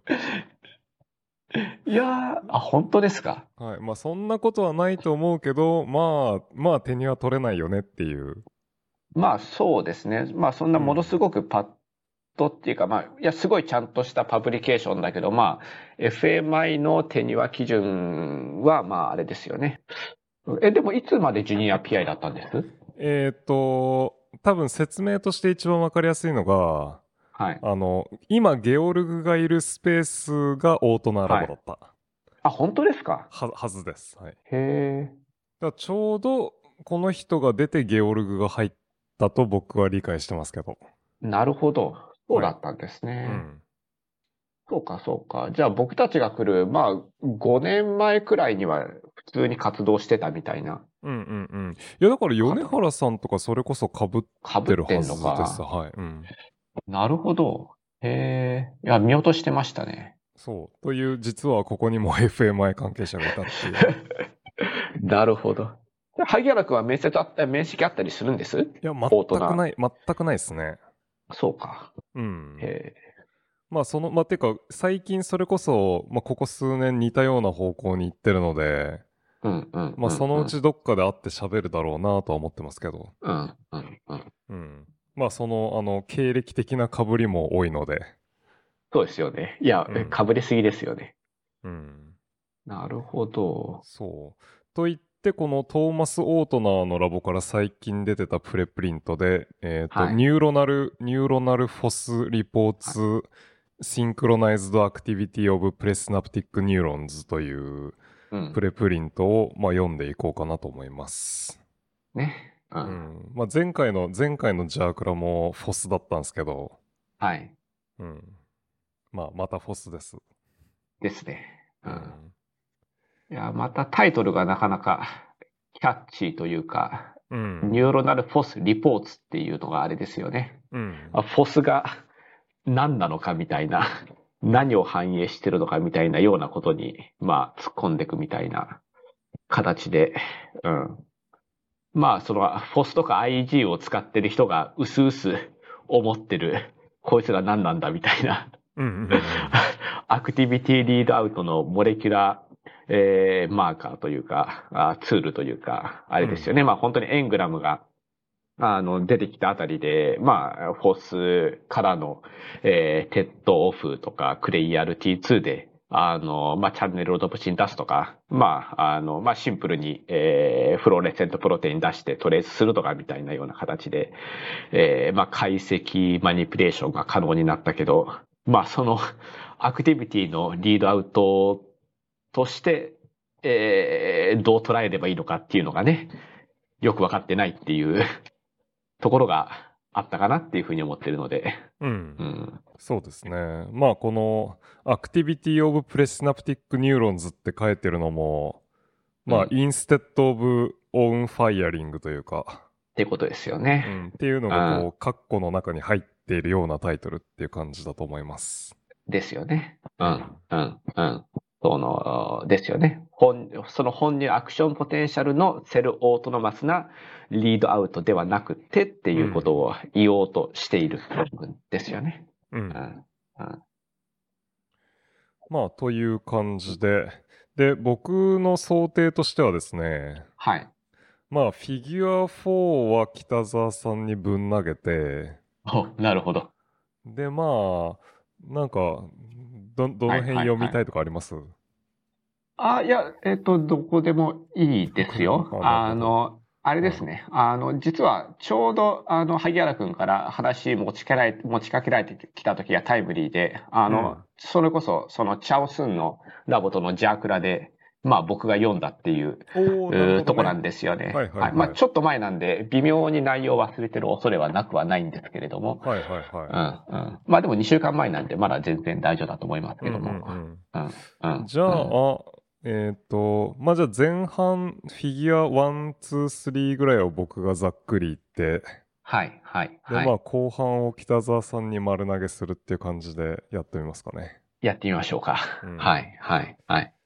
フィギュア5はちょっとかなり説明がに苦労しそうというか。あー、フィギュア5ってどれでしたっけ？あの CS3 叩いたやつ？あ、5はいいんだ。6が。あー、まあまあまあ。うん。ちょっとどうなんって思わずを、思わざるを得なかったみたいなフィギュアなんですけど、まあその辺もちょっと意見のすり合わせができるといいかもしれないですね。了解です。あの、はい。まあそのサーキットとかエレクトロフィジオロジーの人が、えー、どう考えてるのかっていうのを僕が把握しきれないで、えー、ちょっとこれどうなんみたいな風に思っちゃうようなあのデータもあったりしたので。うん、なるほど。はい。了解です。じゃあ、まあフィギュア1からざっくり言っていくと、まあフォスを、はい、まあそのフォスが、フォスが何で出るかっていうのを調べたいと。はい。で、まあなんとなくスパイキングアクティビティじゃないのと思っていた人トが多いので、そのエングラムの標識とかに使われてたと思うんですけど、うん、でもまあなんかこう、なんていうんですか、BDNF とかいろんなものをこう振りかけたりしても、フォスって結構なんか出ちゃうので、まあわからないので、まあちゃんとその発火だけを制御できる形を組まんといかんよねということで、うん、まあその形作りからやってるっていうのがフィギュア1ですね。ですね。で、この人たちがまず何をやったかっていうと、まあ、トーマス・オートナーは結構あの、オプトジェネティクスとかを一生懸命やってきた人なので、えっ、ー、と、会話のスライスを作って、で、そこにオプシンを発現させて、で、オプシンを使って、オプトジェネティクスを使って、こう、プリサイズに発火をコントロールできるような系を立ち上げてます。で、何をやったかっていうと、えっ、ー、と、赤い、赤いオプシンであるクリムゾンを、こう、バーっとえっ、ー、と、まあ、CA1、CA2、CA3、DG のこう全部に発現させて、で、こう、光で stimulate することで、 action potential を狙った回数、狙った頻度を出せるようにしてますと。で、ここで、まあ、フィギュア1ってなんかほぼほぼ別に supplementary でいいんじゃないのっていう感じではあるんですけど、まあ何をやったかっていうと、まあその、まあオプシンを出して光でこう field stimulation すると、まあ、例えば、オプシンの発現量とか、細胞の、こう、発火、発火特、マック特性とかで、こうユニフォームに刺激できない可能性があると。うん。っていうので、まずメジャーな CA1 と CA3 にパッチして、で、カレントインジェクションとかをすると、あの CA3 の方が CA1 よりも全然発火しづらいんですよね。まあ、なので、オプトジェネティクスで同様で叩いた時にも CA3 の方が、まあ、より強いパワーが必要になるというか、まあ、同じ、同じ強さで叩いちゃうと、まあ、なんか同じだけのアクションポテンシャルが得られないかと思いきや、うん。なんか CA3 の方が電流注入では発火しづらいものの多分細胞体がでかいからなのか、なんかこう細胞1個あたりに対する、えっ、と多分オプシンのチャンネルの発現量が、発現、発現数か。というかチャンネルの数が大きくなるせいで、なぜかコンペンセートされると。うん。うん。まあなので、まあこう全体をバッと同じ強度で光刺激すると、まあ、CA1 と CA3 で同じぐらいファイアリングをちゃんとリライアブルに出せますよというのがフィギュア1ですね。ですね。うん。これやっぱり CS3 の方が発火させづらいっていうのは、あの、業界ではみんな、なんていうか、常識みたいな感じだったんですかね。うん僕は知らないです。なるほど。これは、うんこれは多分あの、会会話でスライスパッチをしたことがある人は知ってるのかもしれないです。なるほど。うん。うんまあでも確かに CS3 の方があの細胞体がでかいっていうのはまあ僕でも知ってるぐらいなので、に。うん。そうなんですね。まあまた説明ね。うん。はいいや、膜が、膜面積が広いから発火しやすくなるって、そのコンペンセートされるっていう説明、まあまあ、えっと、いや、それはまあ大体そんなもんなんですかね。えーっと、まあ、あの、チャネルロドプシンって、こう、膜状に存在してて、うん、うん。で、こう、ん開いて、ナトリウムが流入して脱分極するっていう感じなので、はいはいまあ、はい。広くて、広くて、そのチャネルがいっぱいあると、まあ、単純に光を当てた時のフォトカレントがでかくなるっていう。なのか。そうなのか？うんうん。まあまあ、そりゃそうか。まあ、うんいっぱいナトリウムが入ればいっぱい脱分極するっていう感じだと思いますけど、なるほどねはい。まあそうですね。うん。そうか。えっと、だ面積が増えると、あ、すいません。うん、うん。いや、いいんですね、じゃあ。う。うんんまあでも、なんだろう、まあ、ススペキュレーション的な説明であって、メカニスティックに本当にどうかは分かんないというか、うん、うん。まあ、例えば面積が広くても、その面積あたりのチャンネルの存在数みたいなのって、まあ、発現量によっても決まってくるわけじゃないですか。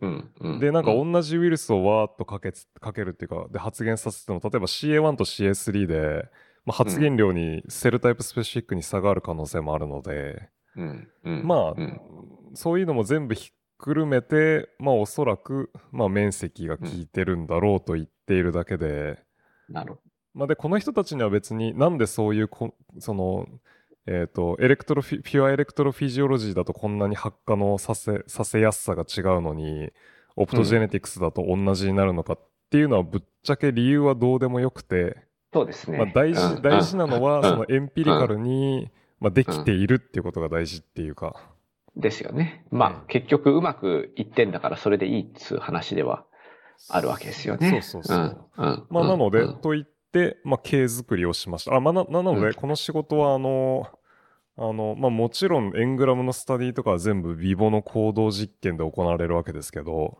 うん、うん。まあ、うんこの仕事はもっと、なんだろうな、ベーシックに、まあ、スライスをモデルに、プリサイズに K をコントロールして、フォスの発現を見たいっていう発ね。想ですね。で、これ刺激中はあれですよね。ニューロトランスミッターの、えーインヒビターを、えー一通り入れて、えーその、イオンの、なんていうか、イオンチャンネル、NMDA レセプターとかアンパレセプターを介しての、えー情報伝達は全部ブロックしてっていうことですよね。えーっと、まあ、全部というと、あの、後半とインコンシスタントになるので、はいまあ、早い、早いメジャーなシナプティックトランスミッションを止めてるって感じですね。まあ、具体的には、はいアンパ NMDA のグルタメイトレセプターと、はいあとはい GABA-A を止めてるって感じですね。ですよね。うんうん、うん、うん。まあ、それが、だからそれを止めることによって、た多分これ最初にやろうとしたことは、うん。あの、 action potential の本当に cell autonomous な、えっと、 Fos の制御っていうのを綺麗に見ようとしたんじゃないのかなっていうふうに思うんですよね。僕もそうだと思います。はい。でもなんかはい途中でなんかねねじけちゃったというか、うん。あの、 cell autonomous で説明ちょっとうまくいかなくなっちゃって、その GPCR 型のうんうんうん M ブル R とかが、えー、なんか突然入ってきたみたいなような印象を受けたんですよね。うん、いや完全にそうだと思いますし、この人たうちすごい正直にそれをディスカッションで書いてて、ですよね。ディスカッションのファーストセンテンス面白かったですもんね。あのキャリブレーション実験としてやったけど。なんか予想外のことがどんどんどんどん出てきてプロジェクトになったっていうのをこう、うん。うん。正直正直に書うんいているという、そうなんですよね。うん。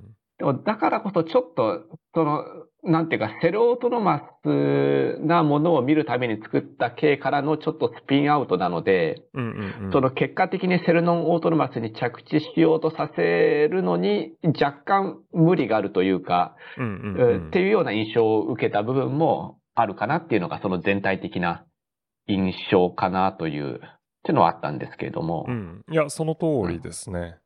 まあ、うんその通りなので、あの、フィギュ、だ論文の書き方的にもなんかフィギュア3から4に行くところで、なんかめちゃくちゃミスリーディングな書き方をしてて、まあ、その辺は後であの、フィギュア3の時に。そうですね。ううん。なので、フィギュア4くらいから結構説明が難しくなるというか、ちょっとコントロール、これ欲しいかなみたいなのが増えてくるような印象もあったりしたんですけれども、まあでもそうですよね。デザインとしてはやっぱり cell autonomous なスパイクでどうやって、あの、 Fos の発現が制御されるのかっていうのを見るのに適した系だったはずっていう、そうですね。えーことですようんね。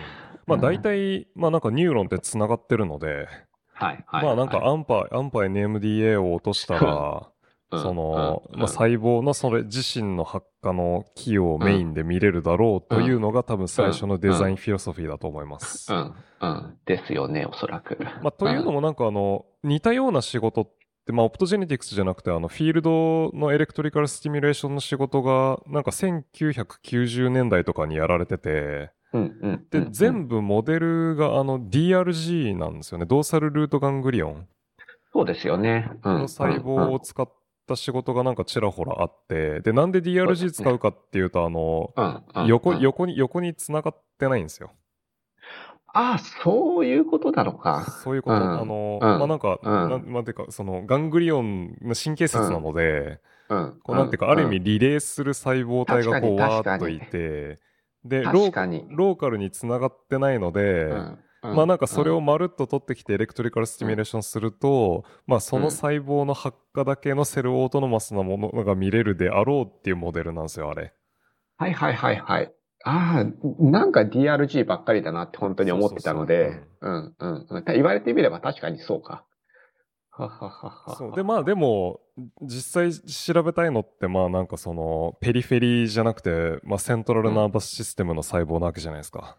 うんうん。まあっていうので、んん会話でやるには、そのシナプティックトランスミッションを止めて、オプトで制御するのがよかろうという感じだと思います。なるほどう。ん。ねで、フィギュ、フィグのには、まあ何をやってるかっていうと、まあそのスライスをいい感じの角度で切ってるので、そのスライスの中に CA1、CA2、CA3、DG が載ってて、まあじゃあそれらのフォスの出方の違いを調べようと。で、ここでは、まあオプトで 50Hz でわーっと叩くのと、あとまあクラシックな、えっ、とまあモレキュラー実験とかでもよく使われる、まあ背景ですよね。うん。まあ、なんかね。こう細胞に、まあえー、と高い濃度のポタシウムの溶液をかけると、まあ、脱分極して、うんまあ、細胞がこう興奮状態になると。っていうので、うんまあ、両方の、えー、とマニピュレーションでコンシスタントな結果が出てて、まあ、その結果というのは何かというと、まあ、CA2 ではフォスが出ないと。うん。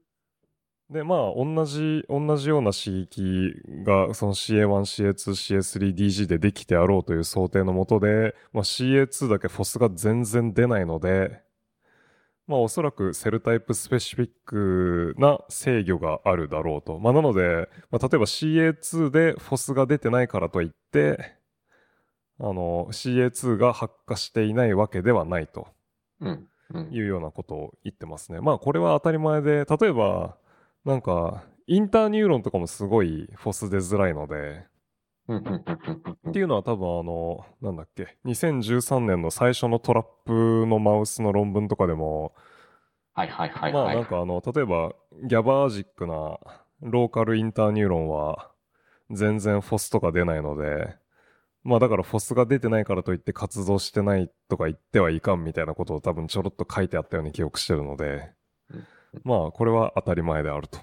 うん。うん。う。うんんそうですね。感じですね。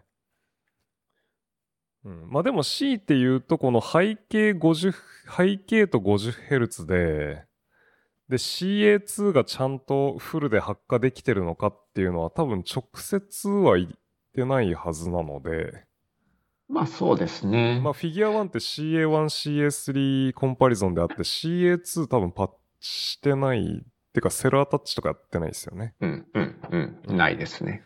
ままあただ背景はね、はい背景はまあ、その本当に強制的に脱分極させて、で、まあ、ボルテージゲートカルシウムチャンネル開いて、カルシウム満タンになるのは、さすがに疑いはないかなっていう気はしてて。うん。まあ、ただ細胞のね、ヘルシーさとかはどうなのかなっていうのは、また、あれなんですけれども、うんうんうんうんまあでも一応あれですよね。えっと、これ TD トマトが、あの、えーチャンネルロドプシンにくっついてて、うんえーその発言がちゃんとあるものを選んだ上で、フォスのパーセンテージを見ているはずなので、うんうんうんまあまあ、そんなすごく変なことはしてないのかなとは思うんですけども。うんうん。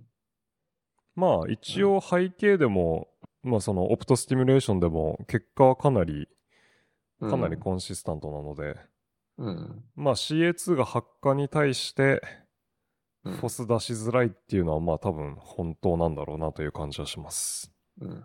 うん。うん。うん。まあこれもある意味、まあポジコン、ポジコン取ったら差が見えたという感じですよね。ですよね。うん。あ、なんか CA2 はちょっとシグナル弱かったな、みたいな。まあそんな話ですよね。うん。うん。で、サクッとフィギュア3に行くんですけど、まあフィギュア3から、まあある意味なんかこうメインフィギュアがようやく来たかなっていう感じで、ね。で、上のフィギュア A、えっと、パネル AB の方では、えっと、そのオプトスティミュレーションを 50Hz で固定したまま、えっと、トータルの回数、刺激回数を、えっと、振ってます。で、3回、10回、30回、300回っていう感じでやって、えっと、その発火数をコントロールしてると。で、下の方のパネルでは、えーっと、その、まあ、上上のパネルでは 50Hz で固定して回数を振ってたんですけど、下では回数を固定して、そのスティミュレーションのパターン、まあ、ここでは複雑なパターンとかじゃなくて、こう、フリクエンシーなんですけど、を振ってあげると、なぜか、えーっと、よくわからないことに、0.1Hz っていうヘルツと、まあ、50Hz っていうのでフォスが出て、まあ、その間の、まあ、1とか5とか10ではなぜかフォスが出ないとうん。いう、まあ、多分この辺からそのピュアキャリブレーションとしてやってた実験だったはずなのにわけがわからないっていう感じになっねてったうんのは多分この辺からスタートしてるんだろうなという感じですよね。うん。あまあ言うの忘れてたんですけど、その回数を上げていくのでは、その想定通り、まあもちろんその 50Hz で固定して、30、30、300とこう回数を上げていくと、まあ回数に比例してフォスが出ると。まあなのでこれは超予定通りっていう感じなんですけど、うん。フリクエンシーですよまあね。うん、そう。ちょっと意味がわからないし、論文を読んだ後も、まあちょっと意味はわからないっていううん感じで。それこそ DRG の昔の実験でもあれですよね。そのフリクエンシー振ってっていうの多分あったと思うんですけれども、うんまあ、あの、えーフリクエンシー、えー増やした方が、まあ、えーフォスは出やすいみたいなような普通に言ってたと思うので、そうですね。うん。うん基本的には。まあ単純にリニアな感じにはなってないんですけど、スレッシュホールドがあるのかなみたいなような風に僕は見てて思ったんですけれども。そうですね。でもまあこんなにでも意味のわからないバイモーダル性みたいなのは出てなかったので。そうそう。いや、意外ですよね、確かに。で、多分この人たちも、まあまあ 50Hz で出るのはいいと思うんですよ。その、うん、バババっていうなんかセータバーストみたいなので出そうっていうのは、結構、昔からディスカッションがあったので、まあ 50Hz で背景の時と同じぐらい出るのはいいとして、なんか0.1でこんなに出ちゃったっていうのがまあ多分疑問だったのか。まあ、なので 0.1Hz のところだけ、もうコンスタントに 0.1Hz でこう10秒に1回叩くっていうのと、あと平均して 0.1Hz になるようなポアソントレインを使うっていうので、うん、まあその0.1すごいスペシフィックに叩くっていうのから多少ずれても、こう全体の平均として 0.1Hz ぐらいだったら出るっていう、まあなんか結構渋いコントロールをとって、うん。うん、で、まあ、その、コンスタントに 0.1Hz の時と同じぐらいポアソンでも出るので、まあ、そのプリサイズなテンポラルパターンというよりは、その全体としての平均発火率がフォスにつながってるんじゃないのかっていうので、まあ、これもある意味びっくりというか、ねえ、うん、感じはしますね。うん、0.1って僕直感的にはすごく低い頻度だなっていうふうに思って、うん、いや、あの、めちゃくちゃ低いですね。うん。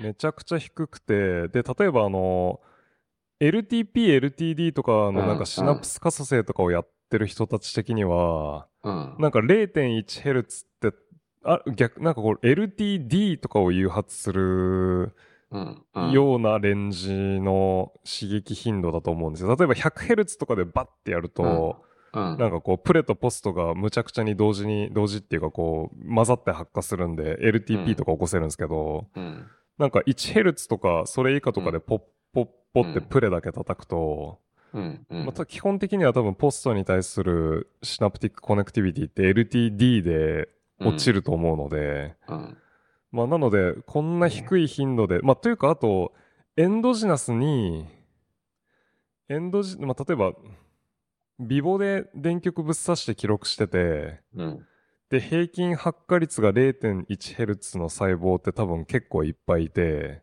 はいはいはいはい。で、でむしむしろ、むしろ、むしろ何のイベントも起こさずになんかホームケージでダラダラしてる時とかに 0.1Hz で発火してる細胞って多分いっぱいいると思うんですよ。うんうん。なるほど。そういう、で、で、これが本当だとしたらそういうのがフォス出しまくるんじゃないの？みたいな。なるほどね。そう。はいはいはいはいはい。まあ、バックグラウンドのスポンテーニアスな、まあ、発火頻度、こんなもんってことはしばしばあり得るわけですね。そうっすね。なんかアミグダラとかは結構平均発火頻度が低いって言われてて、で、それでなんか結構0.5から 1Hz みたいな細胞が多くて、まあなんか活動の高い細胞だと普通にずっとなんか 10Hz ぐらいで活動してたりするんですけど、うんだからこんな、こんなに低い発火でフォスが出るっていうのはちょっと、うん。ビボでも同じなのかっていうのはなんかかなり想像しづらいという。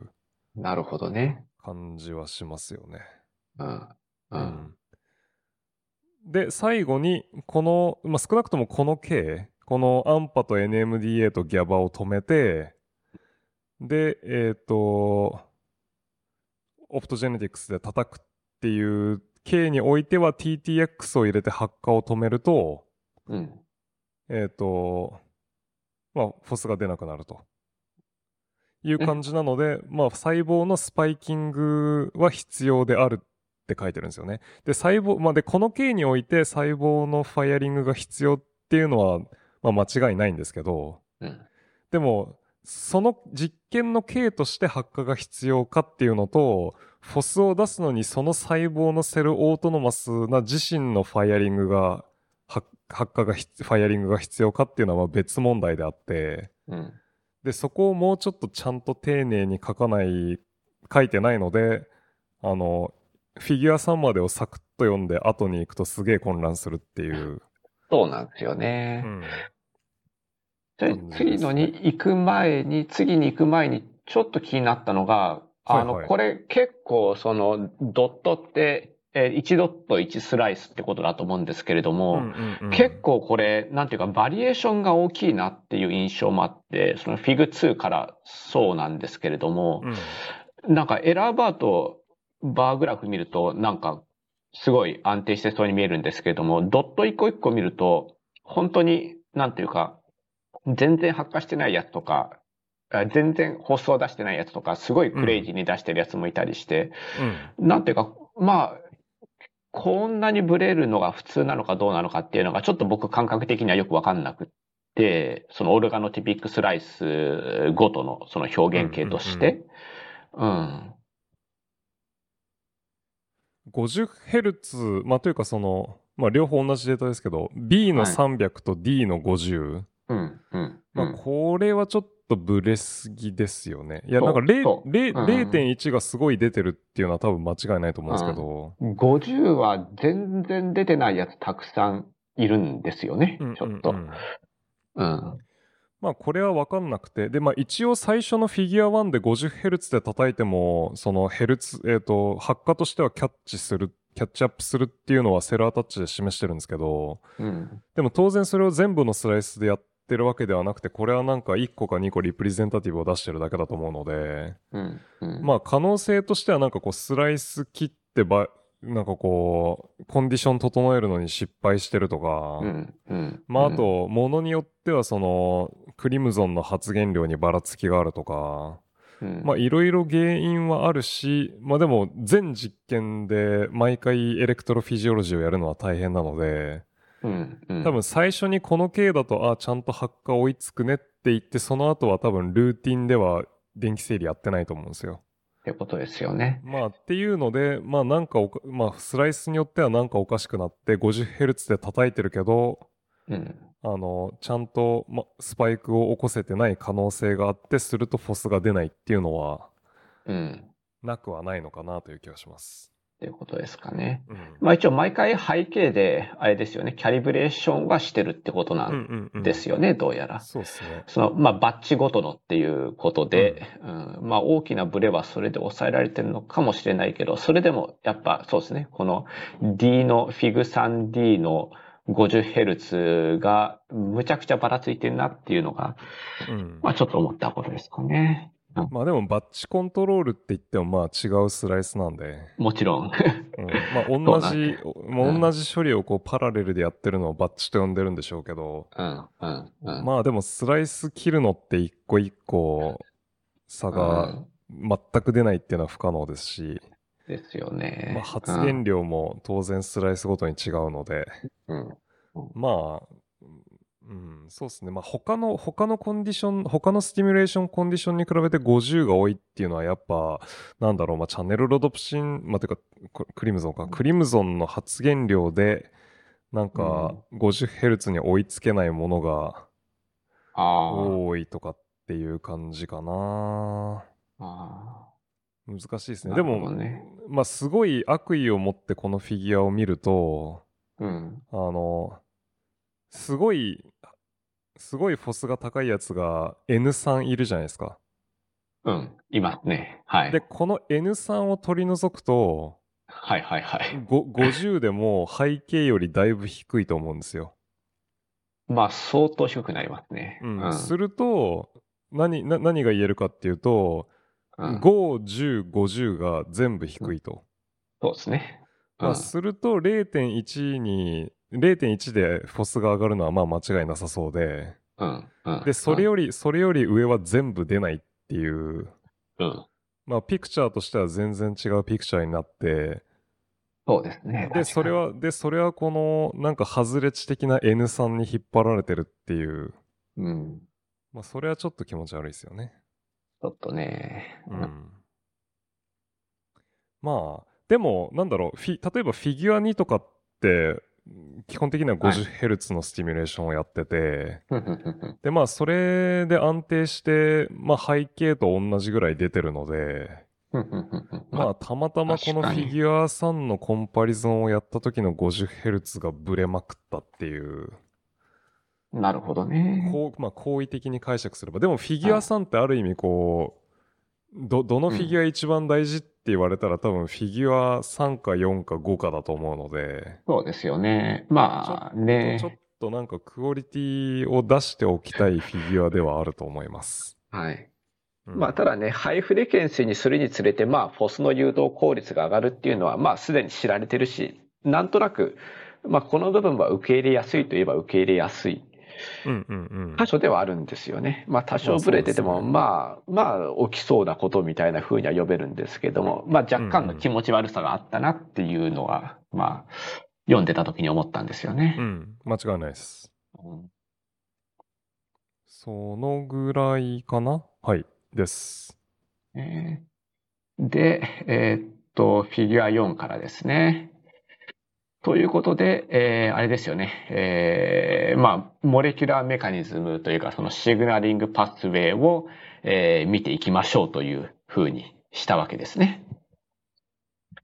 で、えーまあ、 inhibitor を、えー treat してみると。まあ、 high frequency、 low frequency で、まあ、 Fos が、えー上がるんですけれども、まあ、そこに至るメカニズムが何なのか、あまあ、えー同じものがあるのか違うとしたらどんな違いがあるのかみたいなことを、これはまあ、見たかったというふうに思います。で、フォーカスとしては、えーカルシウムの、えー下流を見ていきましょうと。まあ、あれですよね。この形だったら当然といえば当然というか、あの、まあ、 action potential からの、えー voltage dependent calcium channel 開いて、カルシウムがワッと流入して、えーまあ、これ action potential でも背景でも同じなんですけれども。で、まあ、そこから、まあ、その、いわゆる neuronal activity dependent な signaling pathway が走りますと。えー一つは、えーまあ、このフィギュアで言うと左に行ってるのが MEK ってあるんですけど、まあ、これは MAP kinase の、えー、 component の一つですね。 MAPKK ですね、 MEK は。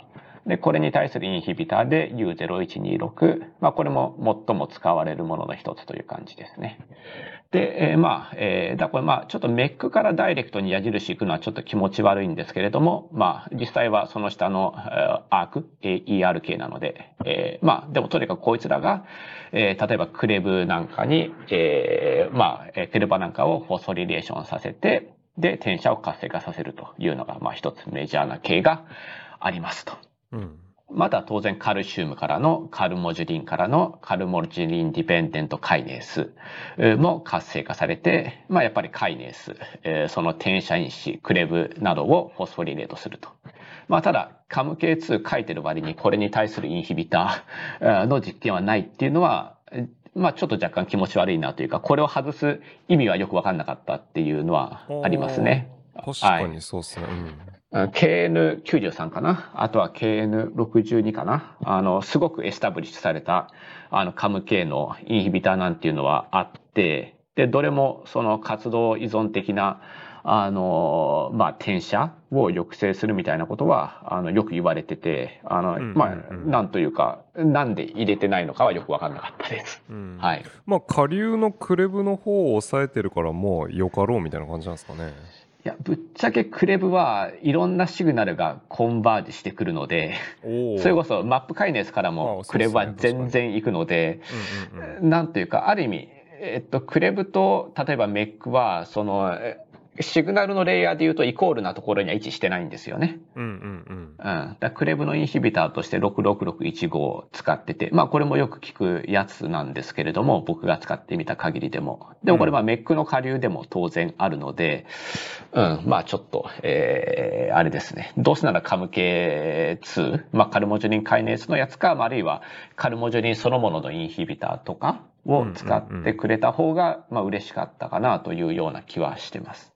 うん、なんだろう、すると、この U0126 でほぼゼロになったっていうので、うん、うん。まあ、このパスウェイでしょっていう決め打ちみたいな感じなんですかね。ですかね。うん。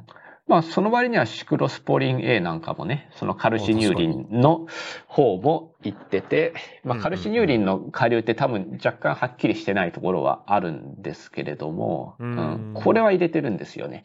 そっち入れるんだったらカム系、カム系の方を入れてないのはなんでかなっていうのは、えー正直ちょっとよくわかんなかったところですかね。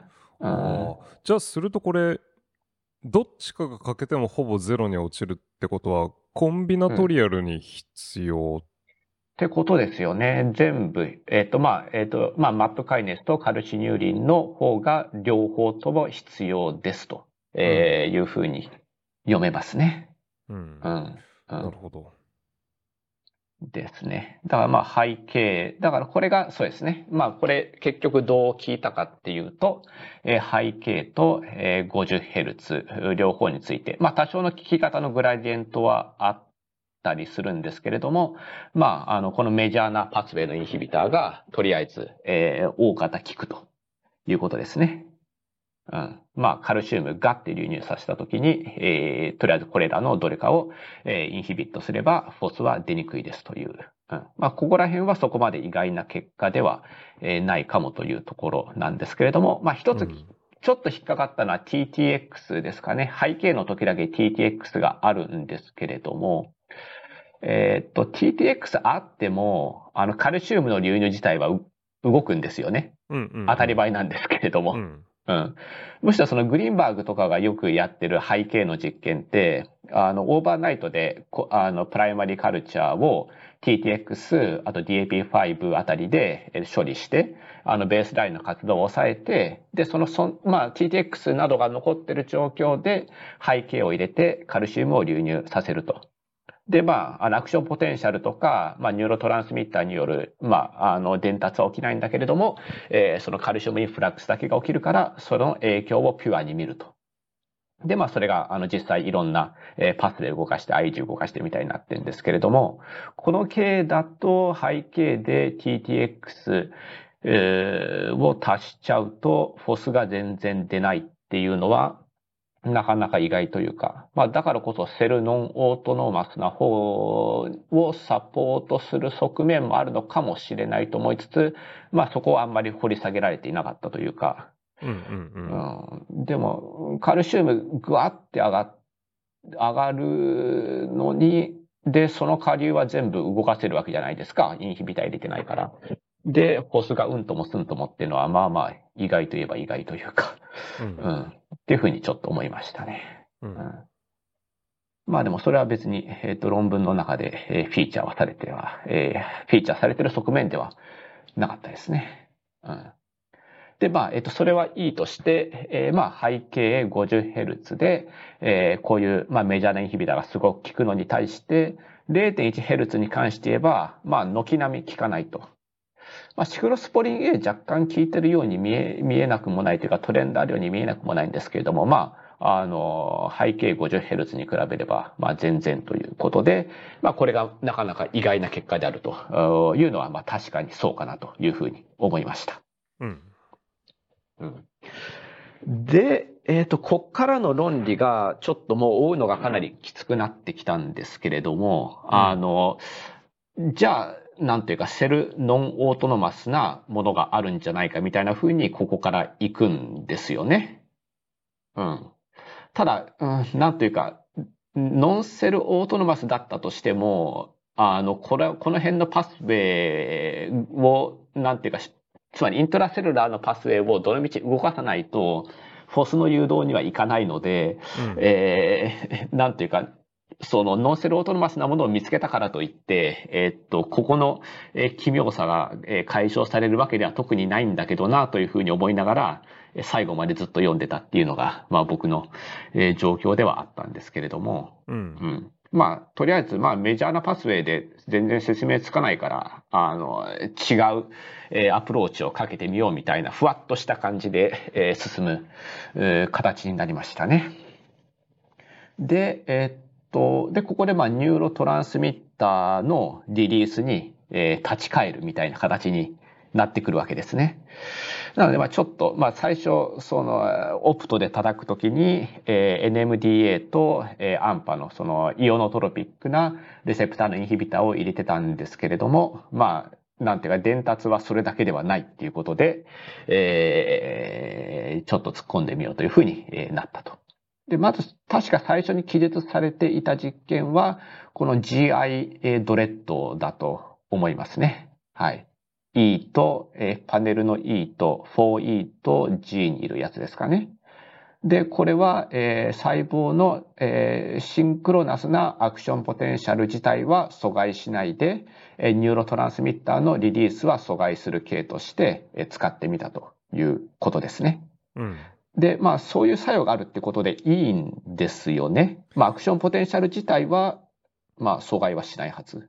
えーと、それは多分すごい嘘でですね。違うのが。あの、まあ、GI ドレッドって結構はい。どうやって、どうやってその K に抑制をかけるかって、うんまあ、結構トリッキーなツールで、はい。まあ、はい。少なくとも、少なくとも2個の independent なメカニズムがあるんですよ。ほで、1個は確かにこの筆者が utilize してるように、う。うん。その synaptic release を落とすと。うん。うん。っっていう作用はあるんですけど、うん。でも GI ドレッドってまあその G プロテインの GI の仮を動かすわけじゃないですか。うん。うん。まあするとどの細胞種でやるかっていう cell type specificity はあるんですけど、うん。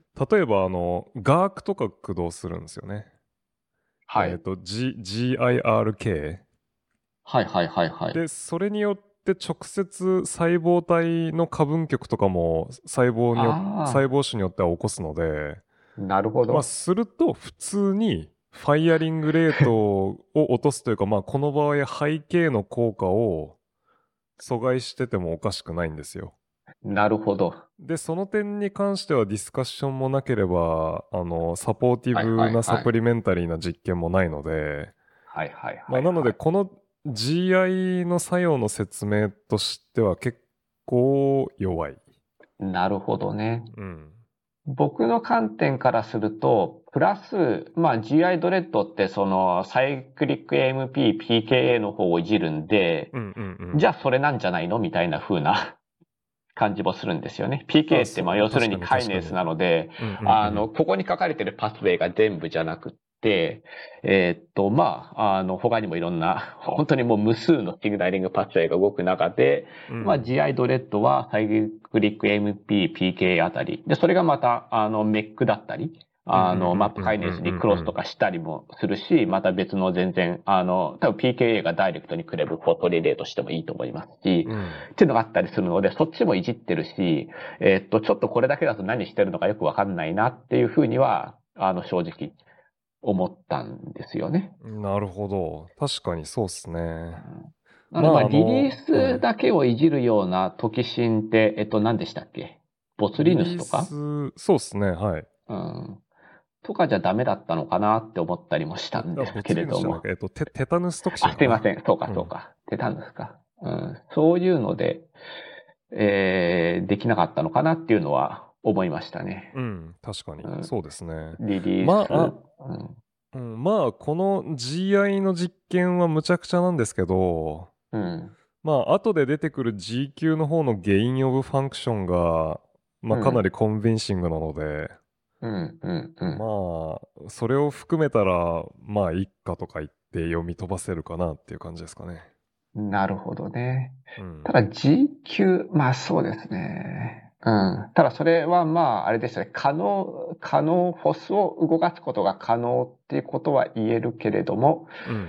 うんっていう話にはなりますよね。うん。うん、本当にそれが、えー必要なのかどうかとかっていうのは、まあまあオプトとかのありがちな話ではあるけれどもっていう。まあでもそこに行く前に、えっと、で、そうですね。一応そのリリースうーを阻害したら、その GI ドレッドの趣旨としてのそのまあ、リリースを阻害したら、えー、まあ、えー、フォス上がん、上がんなくなりましたっていうことで、まあ 0.1Hz に突っ込もうと思ってたら、なんか背景も、えー、影響されてるし、まあどうなのかなっていう、ちょっとよくわかんなくなってきたんですけれども、えーっと、まあ、えーじゃあ何のニューロトランスミッターなのかってことで、えー再度グルタメイトに注目し始めて、で、まあ、あの、イオノトロピックな方は抑えてたけど、メタボトロピックな、あの、GPCR 型に関して言えば抑えてなかったから、ちょっとそれを抑えてみようってことで、えー M グル R の、えーアンタゴニストのカクテールだったと思うんですけれども、それを、えー処理してみましたと。で、そしたら背景 50Hz、0.1Hz みんなで、えー劇的に、えー誘導が落ちましたと、えーいうことですね。だまた、あの0.1だけじゃなくって全部に、えー通用するような話になってきたっていうのが、えーまあ、えー意外というか、えーなんか背景 50Hz お前らもなのかみたいなような感想はちょっとあったんですけれども、うんうんうんえーってことですかね。まあ、ただこのパネルの E、F、G で、えーフィギュア4のね、で、すごい思ったのは、なぜかここにポジコンがいないっていうのが、だいぶ引っかかって、うん えーっと、どうしたんだろうみたいな。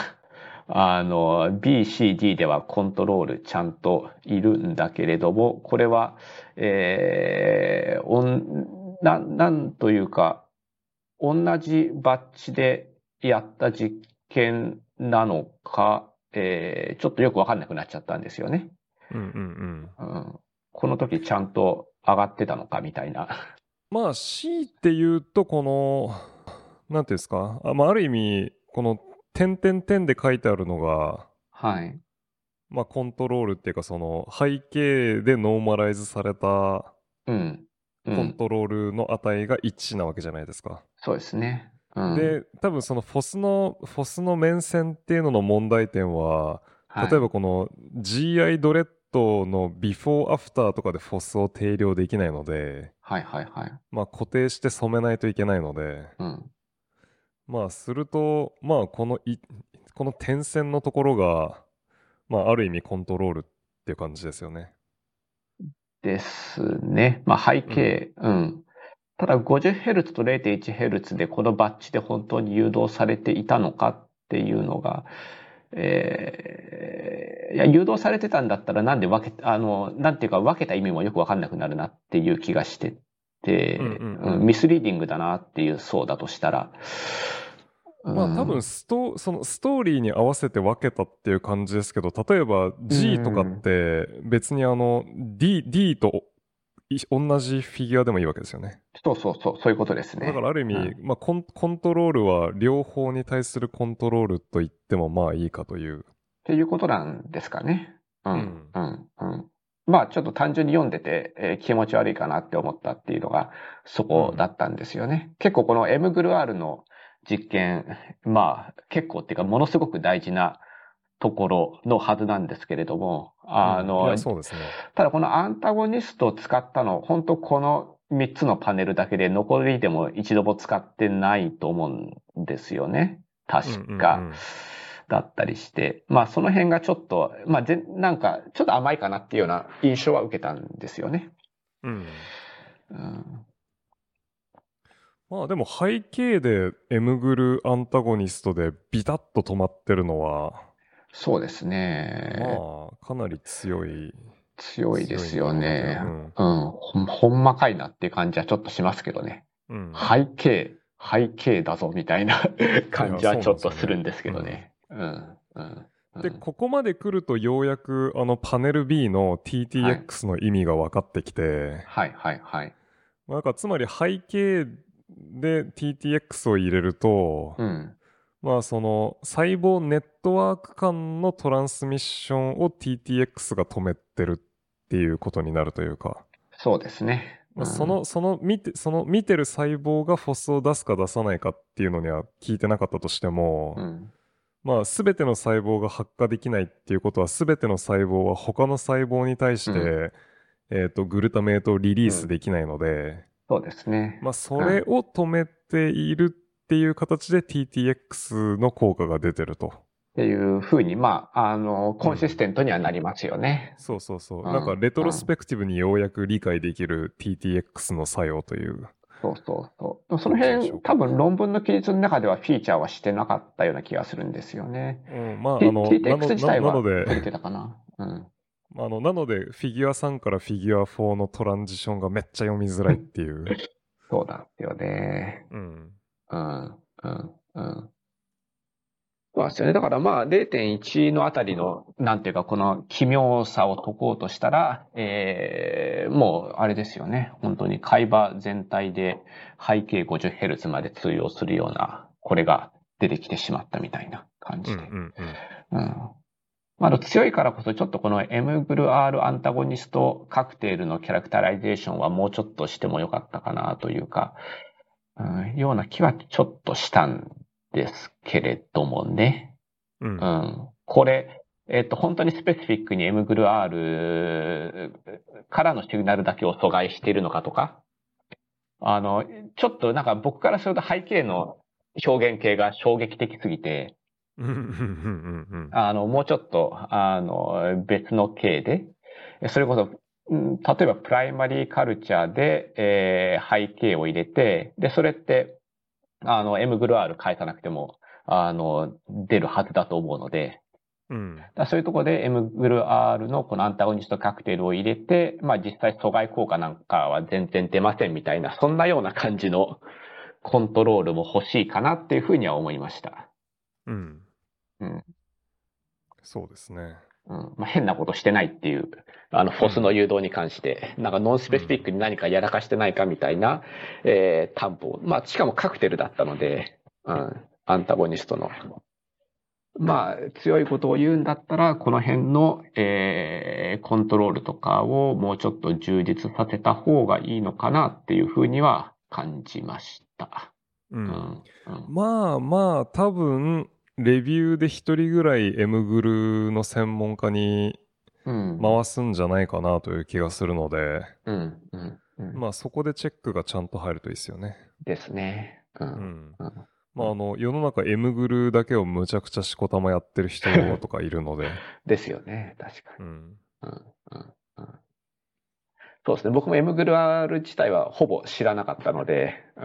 まあ存在は知ってたけどっていう程度だったので、まあなんかこういうふうな面白い機能が浮かび上がってくると、ああ、なかなか、あれですよね。えー、いろんなことを本当考慮しないと、こういうのは理解できないんだなっていうのが、あれして視野が広がる、本当にデータではあるんですけども。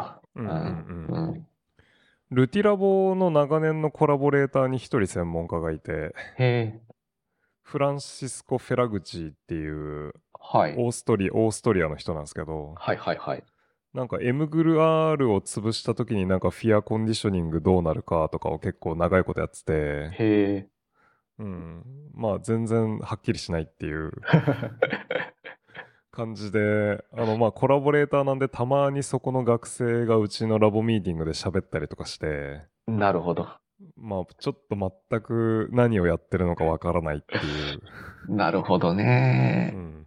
まあの、こういう論文が出ると嬉しいんですかね、じゃあ。そういう M グル R 業界。うん。と思う、思います。これはまあかなり、まあこの、このパネル E が本当なら、まあセントラルロールっていう感じなので。うん、ですよね。うん、うん、うん、本当に。いや、なかなかびっくりですよね、これは。で、えからの、じゃあパネル H で、えー、じゃあ、えー、あれですよね、えー、M ブル R、えー、は、えー、基本的には GQ だってことで GQ ドレッドで、えーえー、刺激してみたら、まあ、しっかり動くと、えー、いうようなことなので、えー、まあ、これは綺麗な結果が出ましたね。うん、うん、うん。パネル H から I ですね。うん、まあでもやっぱここで書き方的にはそのさっきの北沢さんの説明があるとすごいダブルスタンダードっていうか。はいはいはい、うん、なんか、G、GI の時には、うん、まああくまでトランスミッターリリースを止めてるのであって、うん、ただ GQ を使う目的としては直接細胞内シグナルカスケードをいじりに行ったっていう。そう、そうなんですよね。ダブルスタンダード感が。ちょっと都合のいいとこ取ってんのかなっていうふうに、まあ、GI の時の気持ち悪さはありましたね。あとはまあ、その、あれですよね。えー、っと、じゃあ、えー、じゃあ GQ ってことは、GQ がまあ、駆動する可能性があるってことが分かったのはいいんですけれども、うん、じゃあ、あの、ポスまでつなぐシグナルはっていうのは、特に解けてはいないっていう話ですよね。うん。まあだって GQ ってね、なんかありとあらゆるニューロモジュレーターとかでも出るし、そう。うん。まあこの日この人たちもディスカッションしてましたけど、うん、まあ下流は、下流はちょっと何でも起こり得るっていう感じですよね。そうなんですよね。じゃあ結局何で繋がれてたんだろうっていう、うん、マップカイネスもダメだし、うん、クレブインヒビターですらダメっていう。クレブインヒビターって相当強い表現系出すんですけどね。こういう誘導系だと。やっぱり、なるほど。なあかなり収束しちゃうんですよね、ここに。うんうんうんうんうん。で、まあ、それで表現系出ないし、じゃあ本当に何起きてんだろうみたいな 0.1Hz の時、そのフォスを出す細胞の中で。うんうんっていうので、まあ、もしかしたらトランスクリプションレベルじゃないのかもな、みたいな風に僕はちょっと思ったりしたんですけれども。トランスクリプション、あ、じゃあもうすでにあるやつのトランスレーション。とかうーん。あれでもフォスって TF なんで、あ、どそうあでもまあ別に細胞外も出るか。うん。まあ、細細胞外といううんか核外も出るか。うん。う。うんん。まあ、そういうこととわかんないですね。うんうん。まあ、NPAS4 とかもあれだったじゃないですか。まあ、あの、ローカルトランスレーションからのトランスロケーションで核に行くみたいなのが、まあ、普通にありますし。まあ、これだけ一応いろいろ飛ばして、まあ、カム K2 とかね、潰してないですけどね、なぜか。うんさっきも言った通り。うん。でもなんか、デノボトランスクリプションってよりは、なんか、もうちょっと別のレベルの制御も考えたらいいのかなと思ったんですけど、まあ、ちょっと、うんうんまあ、ディスカッションとかでは多分触れてなかったと思うんですけども、うん、そういうふうにちょっと感じましたね。に。なるほど。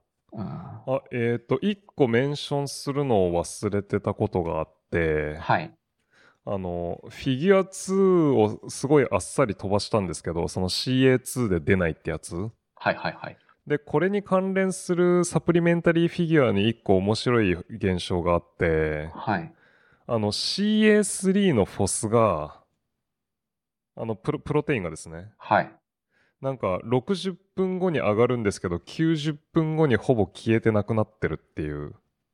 ああ、はいはいはい。タイムコース見てるの確かありましたっけね。これか。でうんこれ、いや、まあ確かにその、上がってす、上がってさ、一番どこで上がるかっていうのに、60分とか90分で差が、エリアとか細胞種によってあるっていうのはまあ知られてるんですけど、うん。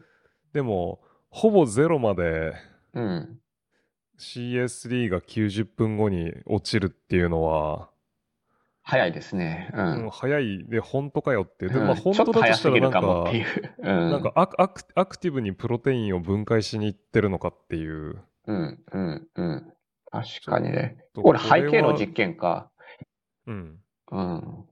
だからめちゃくちゃ出たものが結構30分でわっとなくなってるんですよ。うん、うん、うん、うんうん。これはちょっとよくわからないし、まあ、フォス、ねまあ、まあ、会話のフォスの論文をめちゃくちゃ細部まで僕が覚えてるわけではないんですけど、はいはいはい。ちょっとなんか先行文献とも合わなそうな感じはするんですよね。そうですね。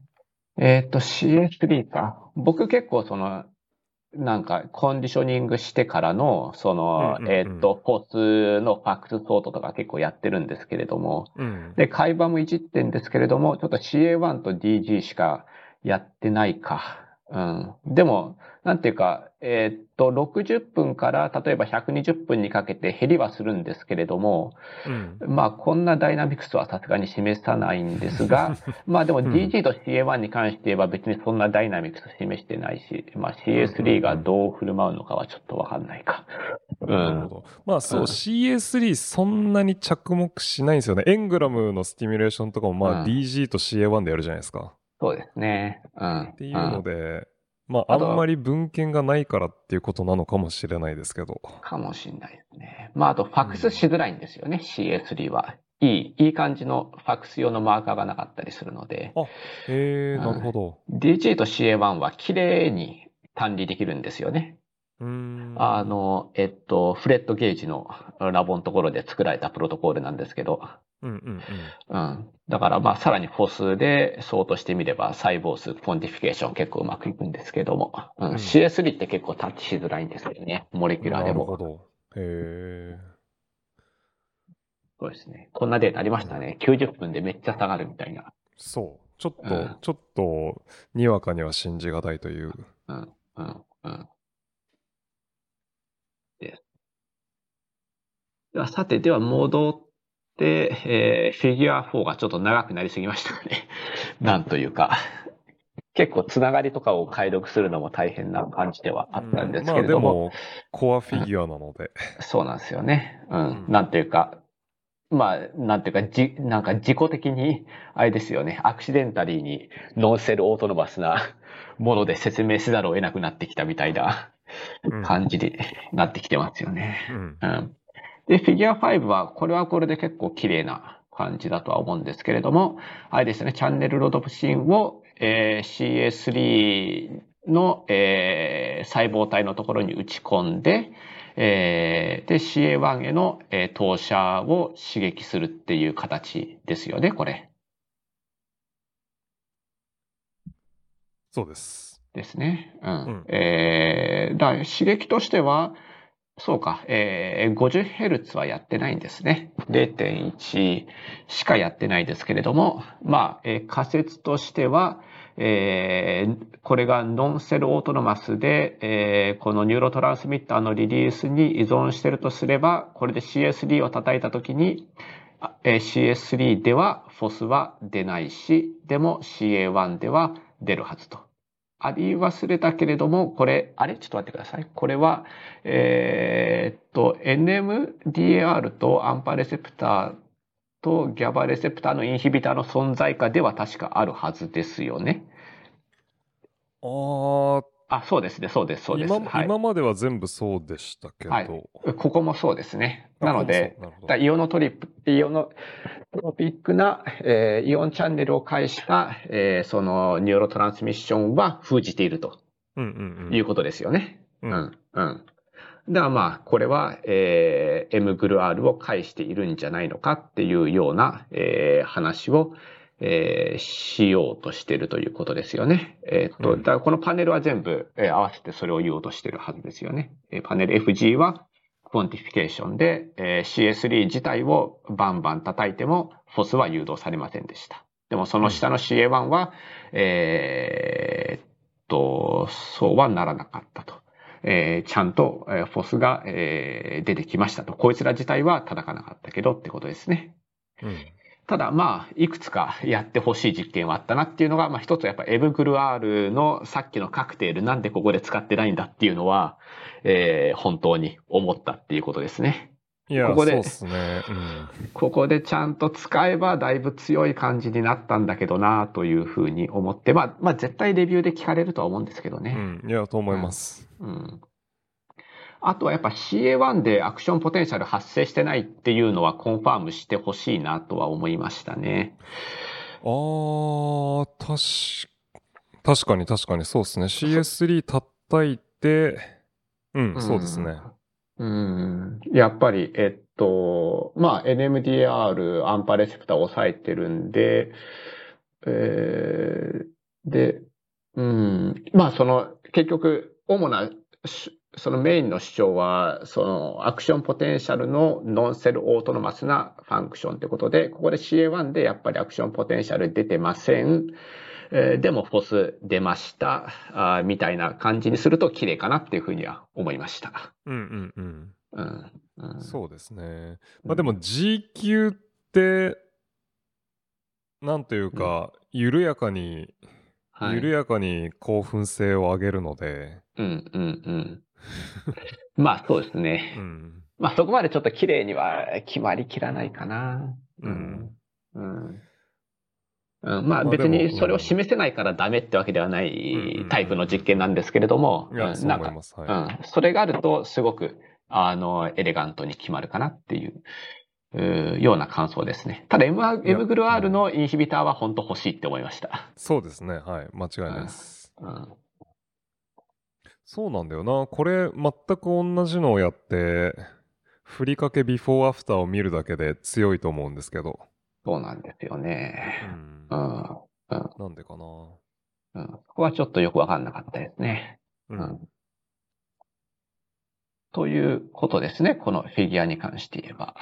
まあ、ここの解読はあんまり苦ではなかったんですけれども、フィギュア6はちょっと、えー正直何言ってんのかよくわかんないかもしれないみたいな レベルだったんですけども、これは、えーだここまでずっと、えー organotypic slice culture hippocampus ってやってたんですけれども、ここで、えー初代培養に行ったと。まあ、 disso って撒いてってことで、で、動機としては、えー、 disso って撒けば、その mGluR を介した、えー、 glutamate によるその刺激が、なんというか、その代流とされるみたいな感じに考えてってことなんですかね。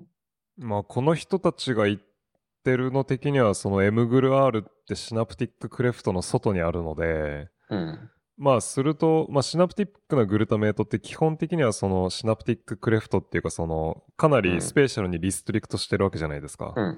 でも M グル R がそのクレフトの外にあるってことは何かしらのスピルオーバー的なものが必要なので、まあ、っていうのってこう、その、脳の中にみちみちに詰まっている構造で起こりやすいというか、うんまあ、なので初代培養みたいなこうスッカスカなコネクションにしてやると、うん、まあその、その状況、そのスピルオーバーの状況は全然変わるよねっていう、うん、うん、うん。ラショナーレだと思うんですけど。うん。継承として雑っていう感じは、うん、僕はちょっとこのフィギュア6がすごいなんか打足っぽいなっていう。うん。なんていうか。まあグル、まあグル、グルの、なんだろう、グルのあの、アクティベーションをタイトレートするっていうのは大事なんですけど、うん。まあなんでこの経っていうのはありますよね。うん。正直、ここに関して言えば、なんというか、辻褄は合ってるけど、その主張をちゃんとサポートするデザイン化っていうと、ちょっとな、みたいな風には思っちゃったんですけれども、えっと、まあ、えっと、とりあえずパネル A、B に関して言えば、えー、ポート背景にしたときは、まあ、誘導かかりますってことになってますね。だからさっきとはちょっと違う形になってんですよね。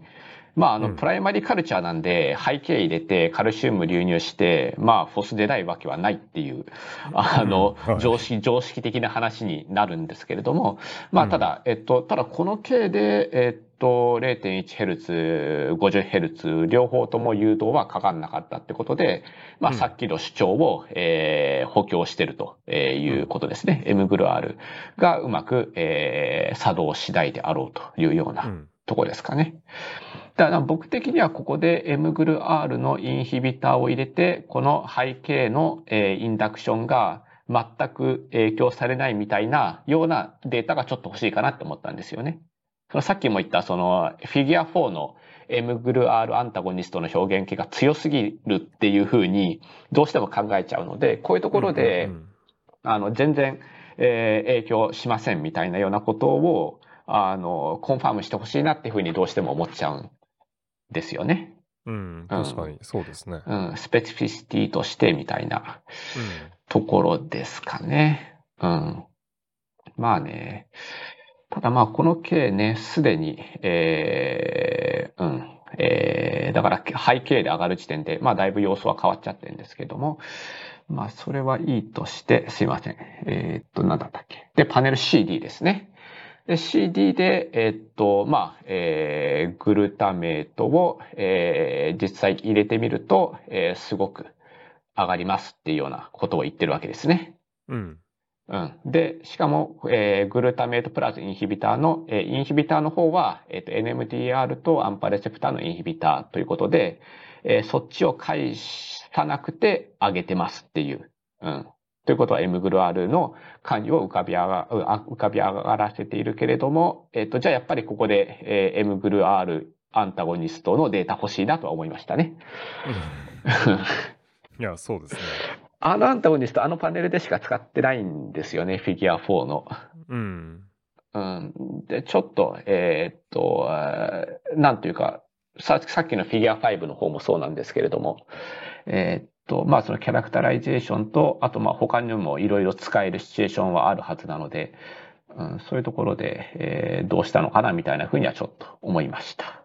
うん。うん、まあそうっすよね。なんかここに来てアゴニストを登場させてるのにアンタゴニストを使わないっていうのはちょっとよく。うんうん、ねえ、うん、そうなんですよね。そう、LCCG1 はアンタゴニストですよね。うん。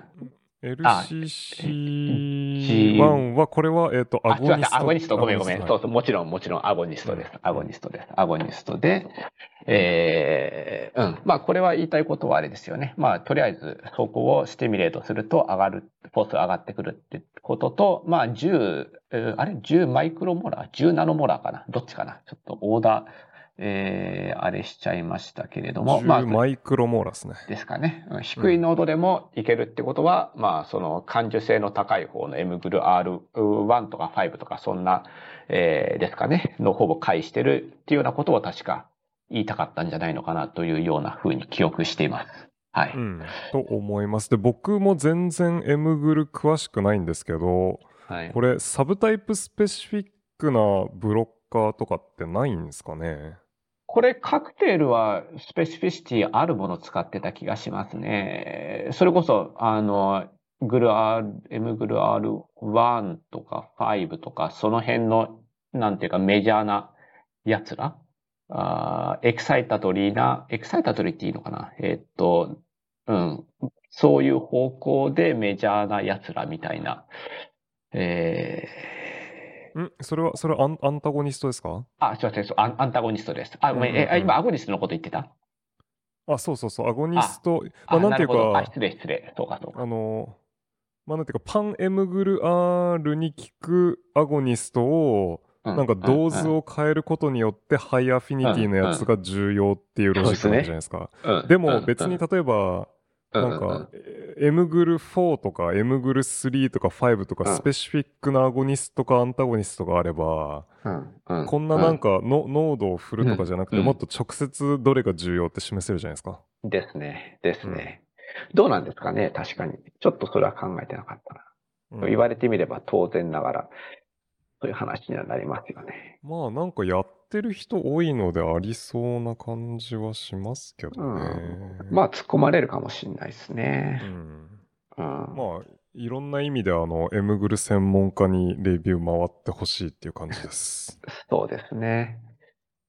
そう。だまあ、ここまでやってみて、うん。だから、グルタメイトを介した、えーグルタメイトからの M グル R を介したフォスの誘導がかかりそうっていうのは結構、まあ、言えてきてるんですけれども、まあ、やっぱちょっと引っかかったところとしては、えーいわゆる NMDR とか、アンパー R とかの方の起用をうまく、なんというか、えー比較できるような経ではそもそもないんだよなっていうのが あれなんですよね。だここでフィギュア 6D で、えーっと、まあ、インヒビターの実験、えーグルタメイト入れて、NMDR、アンパ R のアンタゴニストを入れて、えーやっぱり誘導かかるから、えーこいつらあんま重要じゃないみたいな風な感じで持ってってるけれども、まあ、なんというか、ちょっと弱いっちゃ弱いですよねっていう。うんうんうんあとサプリでも似たようなことを言ってる気はしたんです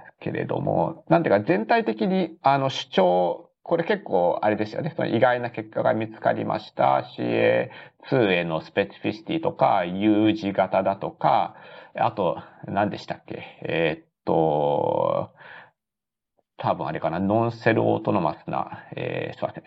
主張3点目何でしたっけ？まあ発火がいらねえってやつじゃないですか？そう、そうですね。ですよね。 non-cell autonomous みたいなのが、なんていうか、えー基本的に実験系として、えー NM、えーと ionotropic なレセプターのアンタゴニストを、えー基本的に treat した状態で叩いているので、まあそういうアスタリスクはついつけて解釈しないといけないかなっていうふうには、まあちょっと思いましたね。うんうんう。ん。いや若干 M グル R 押しすぎかもっていう。うん。M グル R がこんなことできるっていうのは結構言えてるんですけれども、あの、で本当にビボとかに持ってった時に、あの、なんていうか、当然、えー 当然というか、いや、当然って言ってしまっていいのかわかんないですけども、その、イオンチャンネルの方だってやっぱり、えーどう考えても機能あると思うんですよねっていう。うんうん、うん。っていうのが、えーちょっと引っかかったかなっていうふうには思いましたね。ううんんまあなんだろうな C まあビボでフィアコンディショニングとかしたらうん。まあへアミグダラヒポキャンパスとかでまあこうわーっとフォスとか増えるわけじゃないですか。うん、うん、うん。でまあそこになんかシステミックに M グル R のブロッカー突っ込んでうん、うん、うんで。まあその上昇が本当に止まるのかとかです確かにかね。。そうですまあ、ね。するとすると発火もあるし、うん、うん。NMDA アンパー由来の、うん。トランスミッションも大丈夫のはず。トランスミッションもあるので、うん、うん。で、M グル R だけビボでシステミックに落として、うん、うん。で、それで本当に全く出なくなったら、おおって感じですけど。おおって感じですね、本当に。で、まあ実験としてはむちゃくちゃ簡単なので、うん、うん、うん、うん、うん。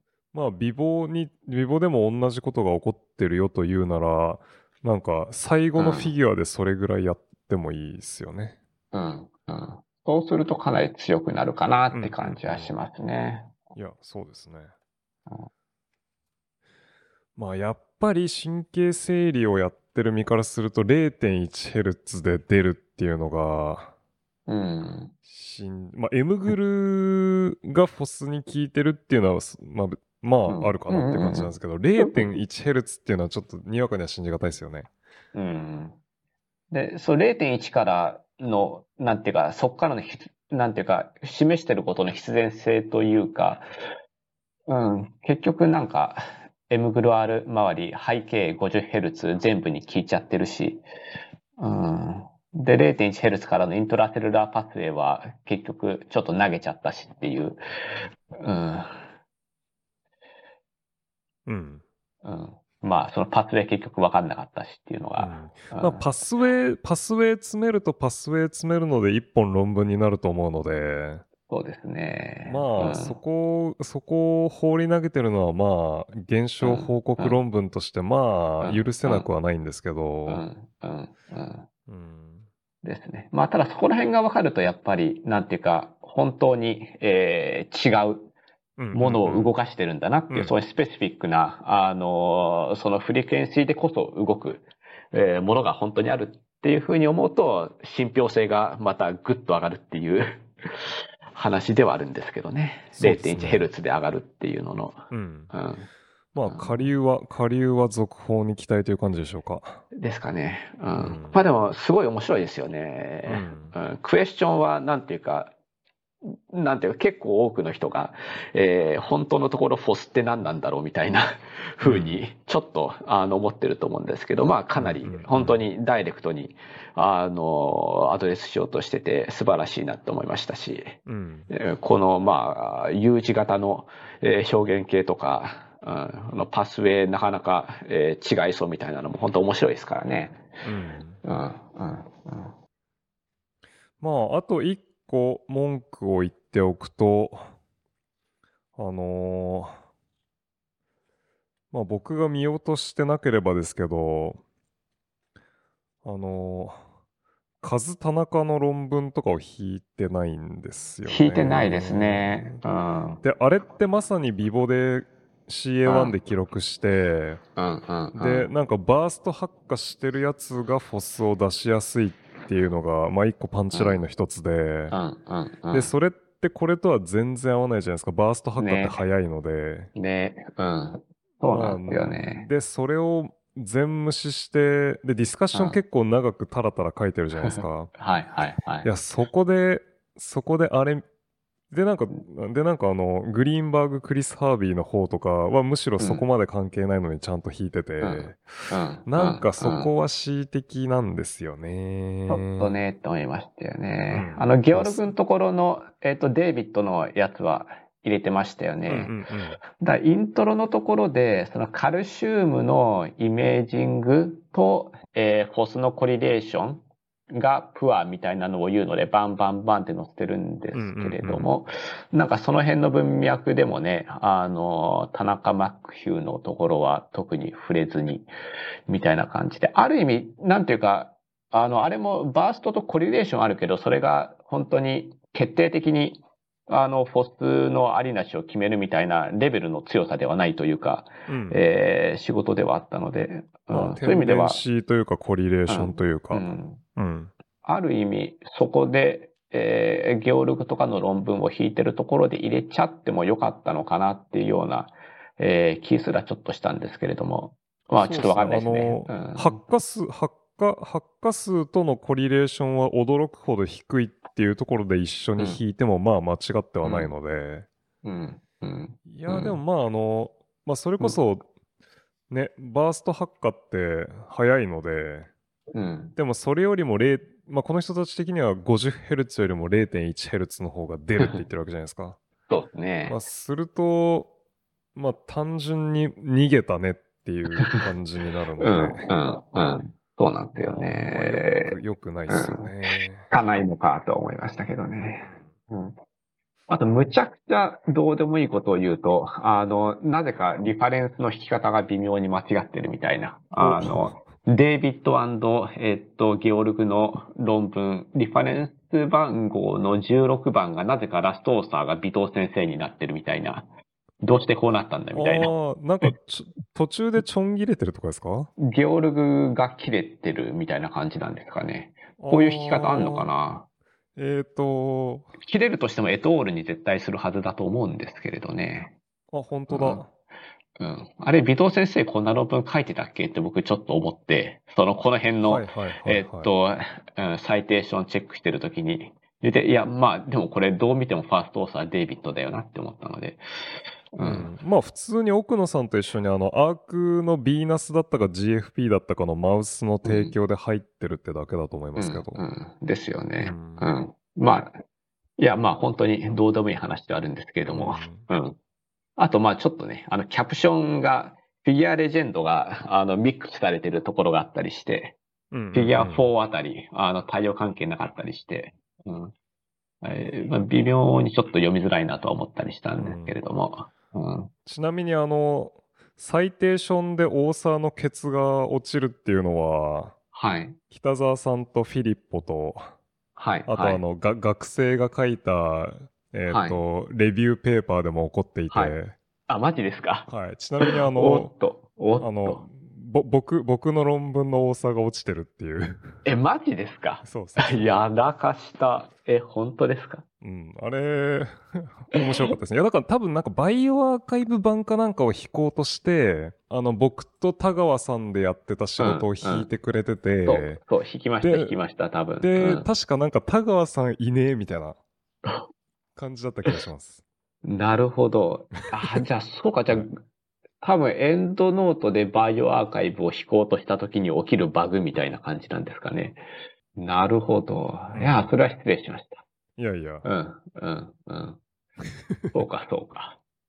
人のことを言ってる場合じゃねえみたいな感じですけども。ううんん、うん。あれ？あ、これ会話の方か。会話の方はなんか論文に永久にならなそうな感じはするので。なるほど。うん。そうか。まあね。まあ確かにビジュアルコーテックスの方が、なんというか、まあ、いや、まあちょっと僕はこの辺を判断するのは難しいですね。まあでも面白いデータ出してましたよね。うんうんえーココリレーションのプワーさみたいなうん。のが。うん。そうですね。まあ、という感じで、なんか、リバイズは結構必要そうですけど、うん。まあ結構大事な、大事な仕事になるんじゃないかなという。そうですね。ううんん。うん。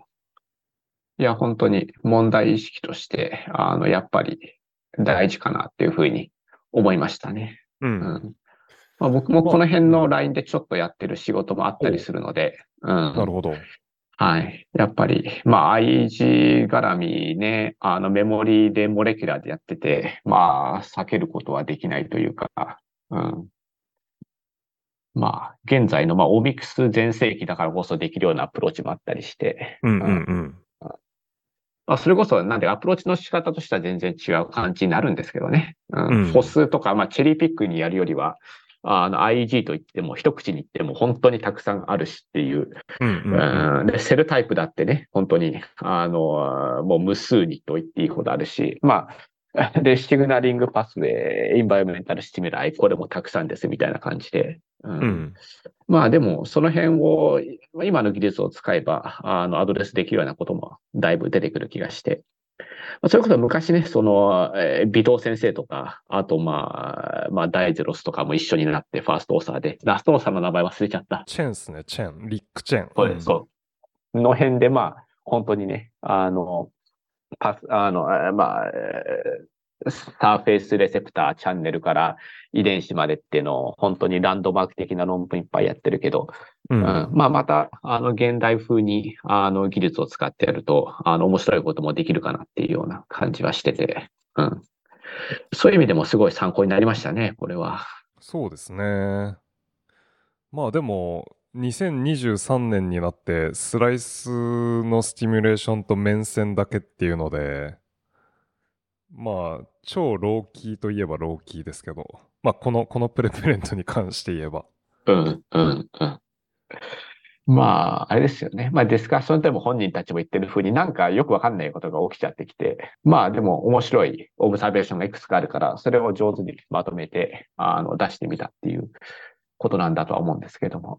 うん。そうですね。ちなみに気になるのは、クレブ屋さんがどう取るのかなと思って。